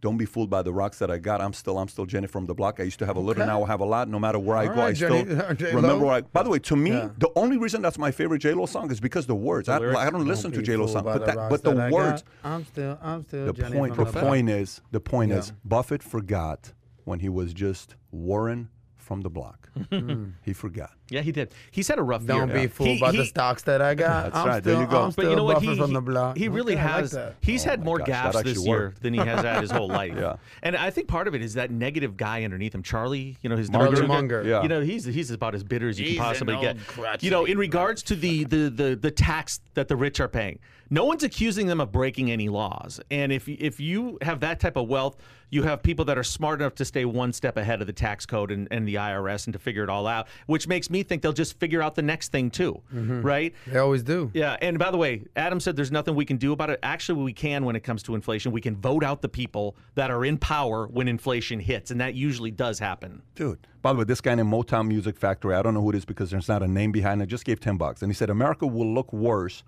than Detroit without people like Elon Musk. Just ask Jack Ma. I agree, and I'm going to give you 10 times what you gave us, which is $100. Let's make a note, uh, Kai. The Motown Music Factory. Send us a text to 310-340-1132. We're about to send you $100 because I agree with you as well. We have to recognize these people and build them up. We're trashing innovators right now. We're destroying innovators right now. Everything is about, you know, the, the, the people today. There is a business model on YouTube for just trashing others constantly. we enjoy that. We, people are enjoying seeing it. Right? It is a model that happens. I posted a picture of the house I bought. Right? Because Barron's did a story on it, and then uh, The uh, Real Deal. the Real Deal did a story on it. A bunch of people did a story on it, and so finally, uh, my guy says, "What do you want to do?" I said, "Tom, why don't we write them, put the pictures up?" So Tom wrote the story on uh, uh, uh, VPPost.com. Hey, you know. Uh, uh, what do you call it? Uh, bought this house in Fort North Fort Lauderdale, record breaking, whatever. Twenty point four million dollar house I bought right last week, and I got the keys and I flew out right the moment I got the keys. But I slept in it two times this week, three times this week, and I got to tell you, taking a shower the other day, and thank God it's covered here on the bottom, but at top it's not covered. so I'm taking a shower and I'm looking around. At the top is open, so when it rains, you see the rain. And I'm looking, I'm like, oh my gosh, from a freaking apartment complex in Granada Hills where drive-bys were taking place to here. Who the hell would believe this story if I told you in high school one day, Pat, hey, if somebody said, Pat, one day at 42 years old, you're going to live in this kind of house, I said, what the hell are you on right now? The drugs you're using. That's the American dream. But you know what? There was a lot of messages that came, but there was a lot of messages that came with send me money. There's a lot of messages that came that, you know, you could have given that how money to this. There was a lot. Everybody has their own dream. To some people, the dream is a different dream. To some people, it's relationship. To some people, it's a house. To some people, it's something big they want. Some people, it's their legacy of their, you know, they want to do something mm. with, big with it. Thank God for the ambitious people who have big dreams and they try to do it the right way. They're going to break rules. There's no way in the world you're going to be big without breaking the rules. But they don't break the laws. But you can break the rules. You have to break the rules sometimes to do something big with it. Thank God for them. Sometimes we just have to sit there and be grateful the fact that we had a chance to witness a Michael play. When people tell me, I was looking at art in Wynwood. I was in Wynwood two days ago. And I go to this one art store. The guy sees me. He's like, oh, shit. I'm like, what the hell? I'm with uh, uh, Senna and anyways, we're Senna, Mario. I think we're out there, and uh, uh, Carolyn. So we go. He goes to the back. Hey, hey, hey, come here. Say, hey, I'm Al. This is Cal, and this is Val. I'm like, cool. Good to meet you guys. And this is Sal. We watch all your interviews. Oh, you watch the business interviews? No, just the mob interviews. I'm like, okay, so you're the mob audience, right? So we're sitting there, we're talking, and uh, uh, what was I? What story was I telling right now? I was uh, talking about the fact that um, uh, Your house, your art, house, haters? the house, the art, the haters. Oh man, huh? Different dreams. What was it, man? I was about to tell a good story with what happened the there. art. Yeah, I forgot what the story was, but it had to do with that place because I was looking at an art with this guy. Anyways, it'll come In to me here in a minute. In Wynwood, I don't know where I was going with this, but uh, the house, the art. What was it? Where was I going with this? I'll get I'll get with it here in a minute. Okay, but get mentally back into that Yeah. shower. Yeah. Get back there. You're feeling good. Shower. Well, you were talking about everybody has a different type of goal, and, and it might be a house for somebody. Yeah, I, I, I, just think we forget that, man. I, I think we forget the little kid that has a dream that wants to do something big. And rather than go, forget about the 50 year old Elon Musk. I don't know how old Elon Musk is. I'm assuming he's in his mid 40s to late No, I uh, think mid he's 50. I think he's 49 on the verge Fantastic. of 50 right now. Dude, go look at Elon Musk not as 49. Take a look at Elon Musk as a 12 year old kid who kept reading those books and imaginations, and people call them weird, who had an imaginary friend, you know, who had all those weird things that he did. And he, he had a dream, dude. Don't look at him as that 50 year old guy. Look at him as the. t- By the way, even Biden, you know what I look at with Biden? I don't look at Biden as who he is today. I look at Biden, I'm like, this guy probably, when he was coming up, he was like, he had a dream. One day he's going to be a, a, a president, right? Sure.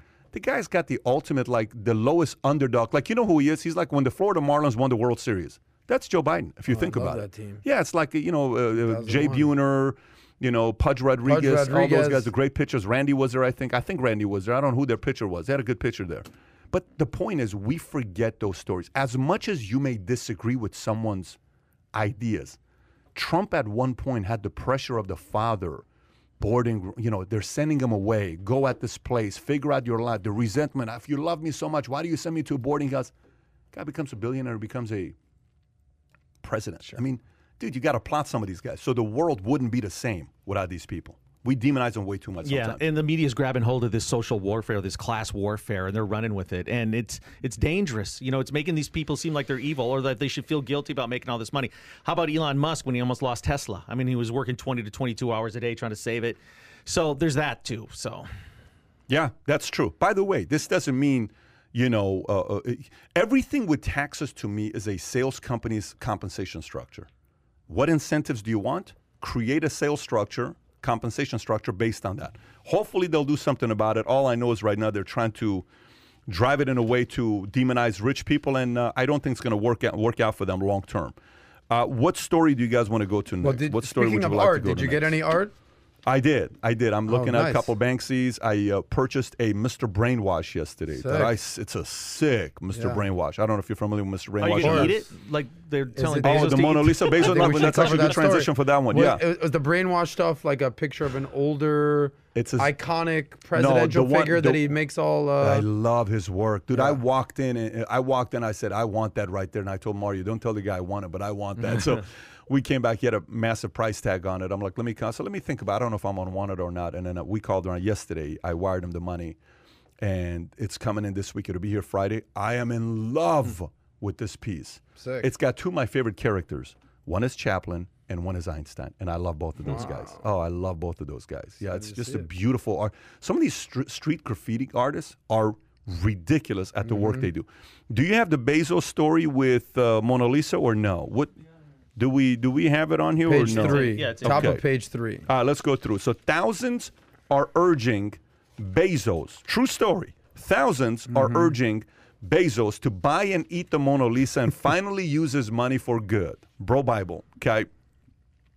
Why hasn't anyone ever taken a bite out of the Mona Lisa? Jeff Bezos, the world's wealthiest man, can afford to buy it and take a bite. It's time he started putting his money to good use and doing good, doing things nobody else can. The Mona Lisa is a 518 year old, Uh, uh, uh, 518 years old. That's a long time to have existed without a single living soul taking a bite out of the painting. Bezos can afford to do that. Anything he wants, literally anything. That's the premise for this petition that uh, uh, has picked up thousands of signatures over the weekend. So why shouldn't Bezos, with his fortune of 193 billion dollars, buy the painting and take a bite? Going to space is stupid. There's nothing in space worth seeing but Earth, and you can see Earth from here. You could take a hot air balloon really high if we wanted to, according to Fox News. An art expert valued Mona Lisa at 60.9 billion dollars last year. Yeah. Well, let me just let me let me jump in here because I know you're not a fan of space. You have no interest of going to space.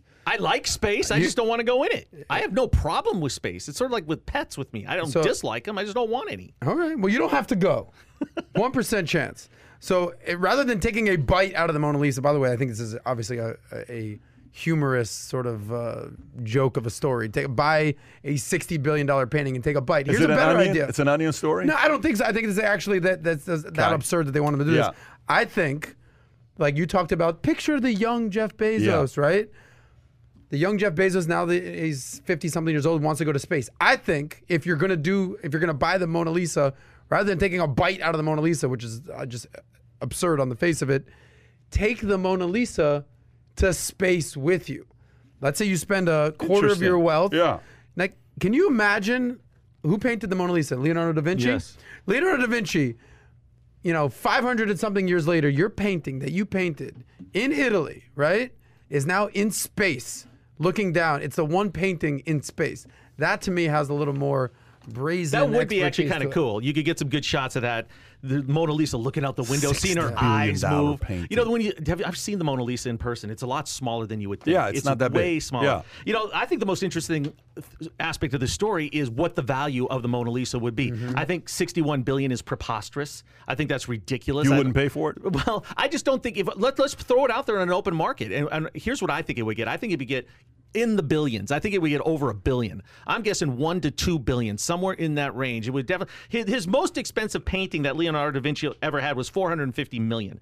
Okay, it was. Uh, uh, Prince Badr bin Abdullah of Saudi Arabia bought it for 450 million. Um, so that's the most expensive painting What ever. was the painting? It was the Salvator Mundi, okay, and it Hmm. was Jesus in a blue dress, okay, kind of an odd one where his fingers were making the sign of the cross. Can you pull that up? So that went for 450 million.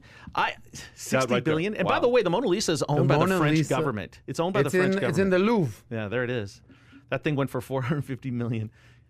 Saudi prince. Is that crazy? The Mona Lisa is worth 60 Well, billion no, no. I don't believe it is. That's what that's what a French what it's government. valued at. Well, that's what a French Yeah. government official said, and the French government owns the Mona Lisa. Here, here's a here's the most ironic part of this. I think a five billion dollar offer would get it.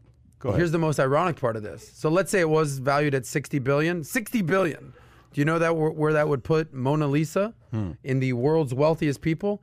It would be number 20 and it would bump Jeff Bezos' ex-wife Mackenzie Scott, Scott from the top 20. offensive. Would. So the Waltons Yeah, so he are would do number it for that 19. reason. He Yeah. might do it just to say, Mackenzie, you're out. Mona Lisa, so my a new babe. painting is worth more than Jeff Bezos' ex-wife. Same amount, but she they, she's a little bit. I think A she's bil- 59 and that's his 60. A billion dollars more. Yeah. It worth a billion dollars more than it is there. Okay, so Take the take the Mona Lisa to space rather than take a bite out of the uh, Mona Lisa. so yes or no? Should he do it or should he not do it? It's a waste of. Take Mona Lisa to space. I, di- I, I don't think he should do it. I thought it was kind of a, a lame Would you, would you rather him take it to space or take a bite out of Space, Mona Lisa? space. Okay. Okay. Do you Now we're have the any space race. opinion on what happened with G7? Do you want to go to G7, page seven? Happening right now. Let's do it. Let's go to G7.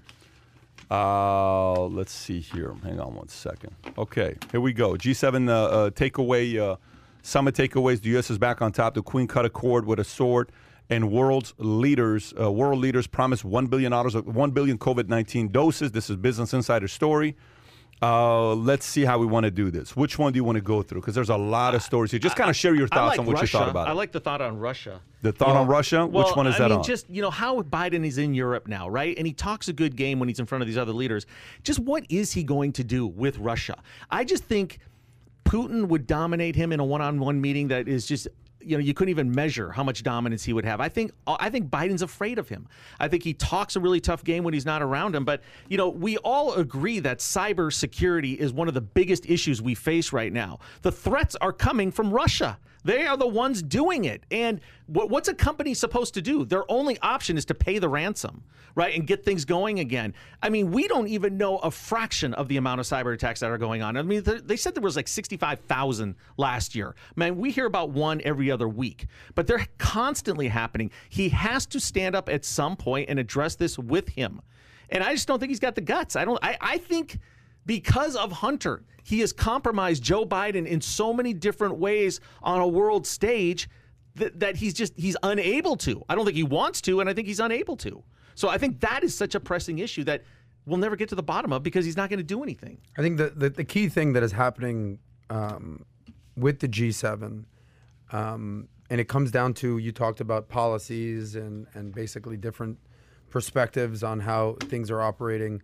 I think for sure, and th- this isn't a knock on Trump, but his whole brand was unilateralism. America first, I got this, I alone can fix this.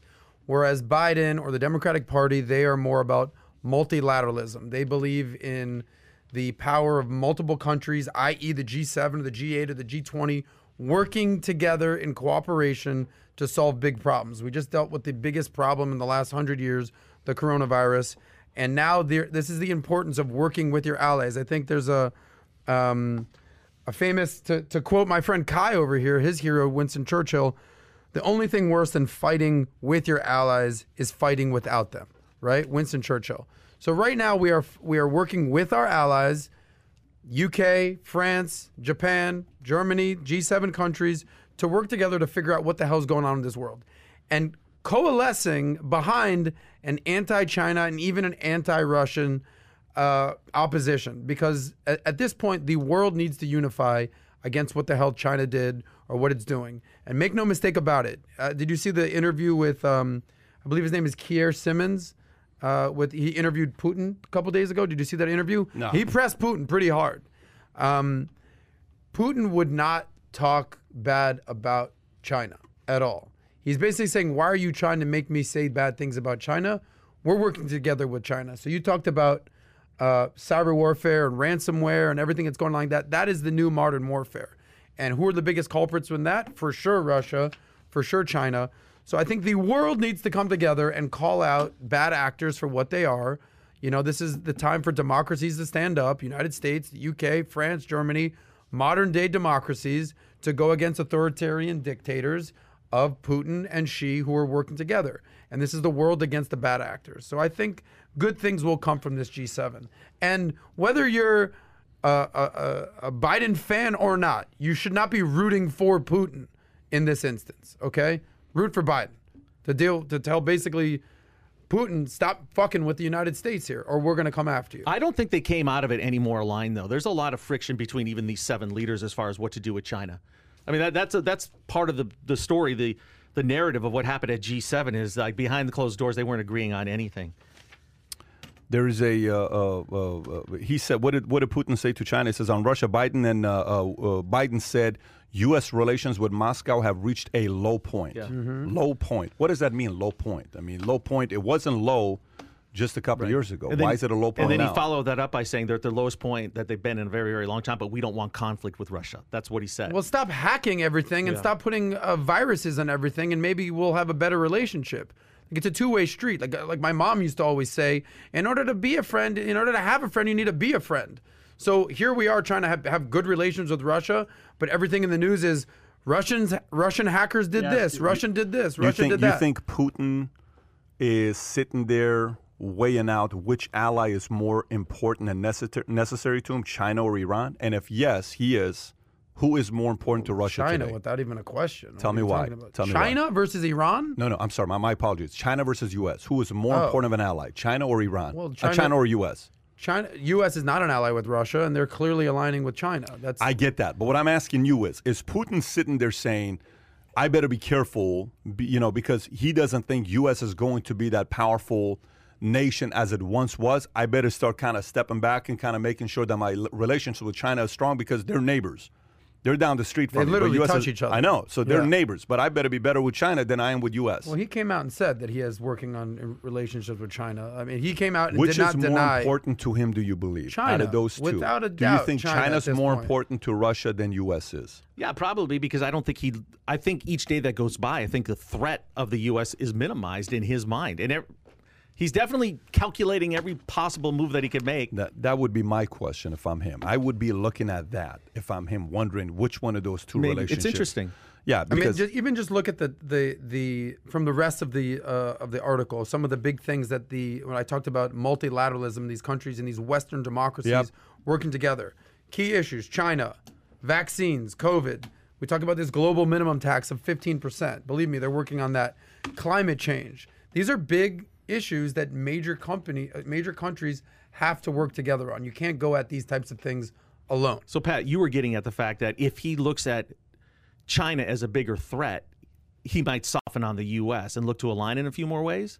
no, no, no, just the other way. Like like if he sees China is about to be a bigger threat to the world and take over U.S., it is more necessary for him to have a better working relationship with China than it is with the U.S. So his one-two. You know how in life you you have kids and you have wife. Which relationship matters more to you? I, I don't think I should answer that. no, no, i that's actually a real question. I, I think which relationship is if you have a wife and kids. I mean, again, I'm not married, no kids, but Yeah, I hear you- you every single way one of my friends basically say the most important thing are my kids. That's what I hear every parent say. I can find a new No, wife. I can no, find a new I- I- husband. I, don't. I, love don't- my kids. I don't disagree. Is that the question you're, you're no, asking? what I'm asking is which one is more important for you to have a better relationship with Probably while you're with your wife. them? Oh, your Probably wife. Your wife. Okay, yeah. relationship. So, gotcha. you know, I'm talking about who it's more important, not who is your your wife's not your blood, but your kid is Mm-hmm. your blood, but you made the kid with the wife, right? So you have to realize that part of it.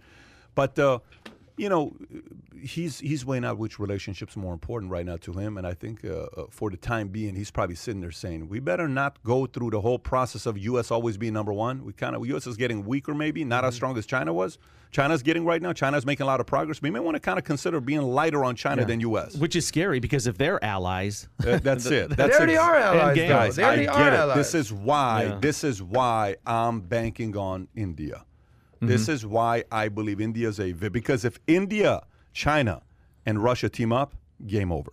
Mm-hmm. If India, China, and let's just say somebody gets elected in India that hates the U.S. and likes more what China and Russia and they're bought, it's over.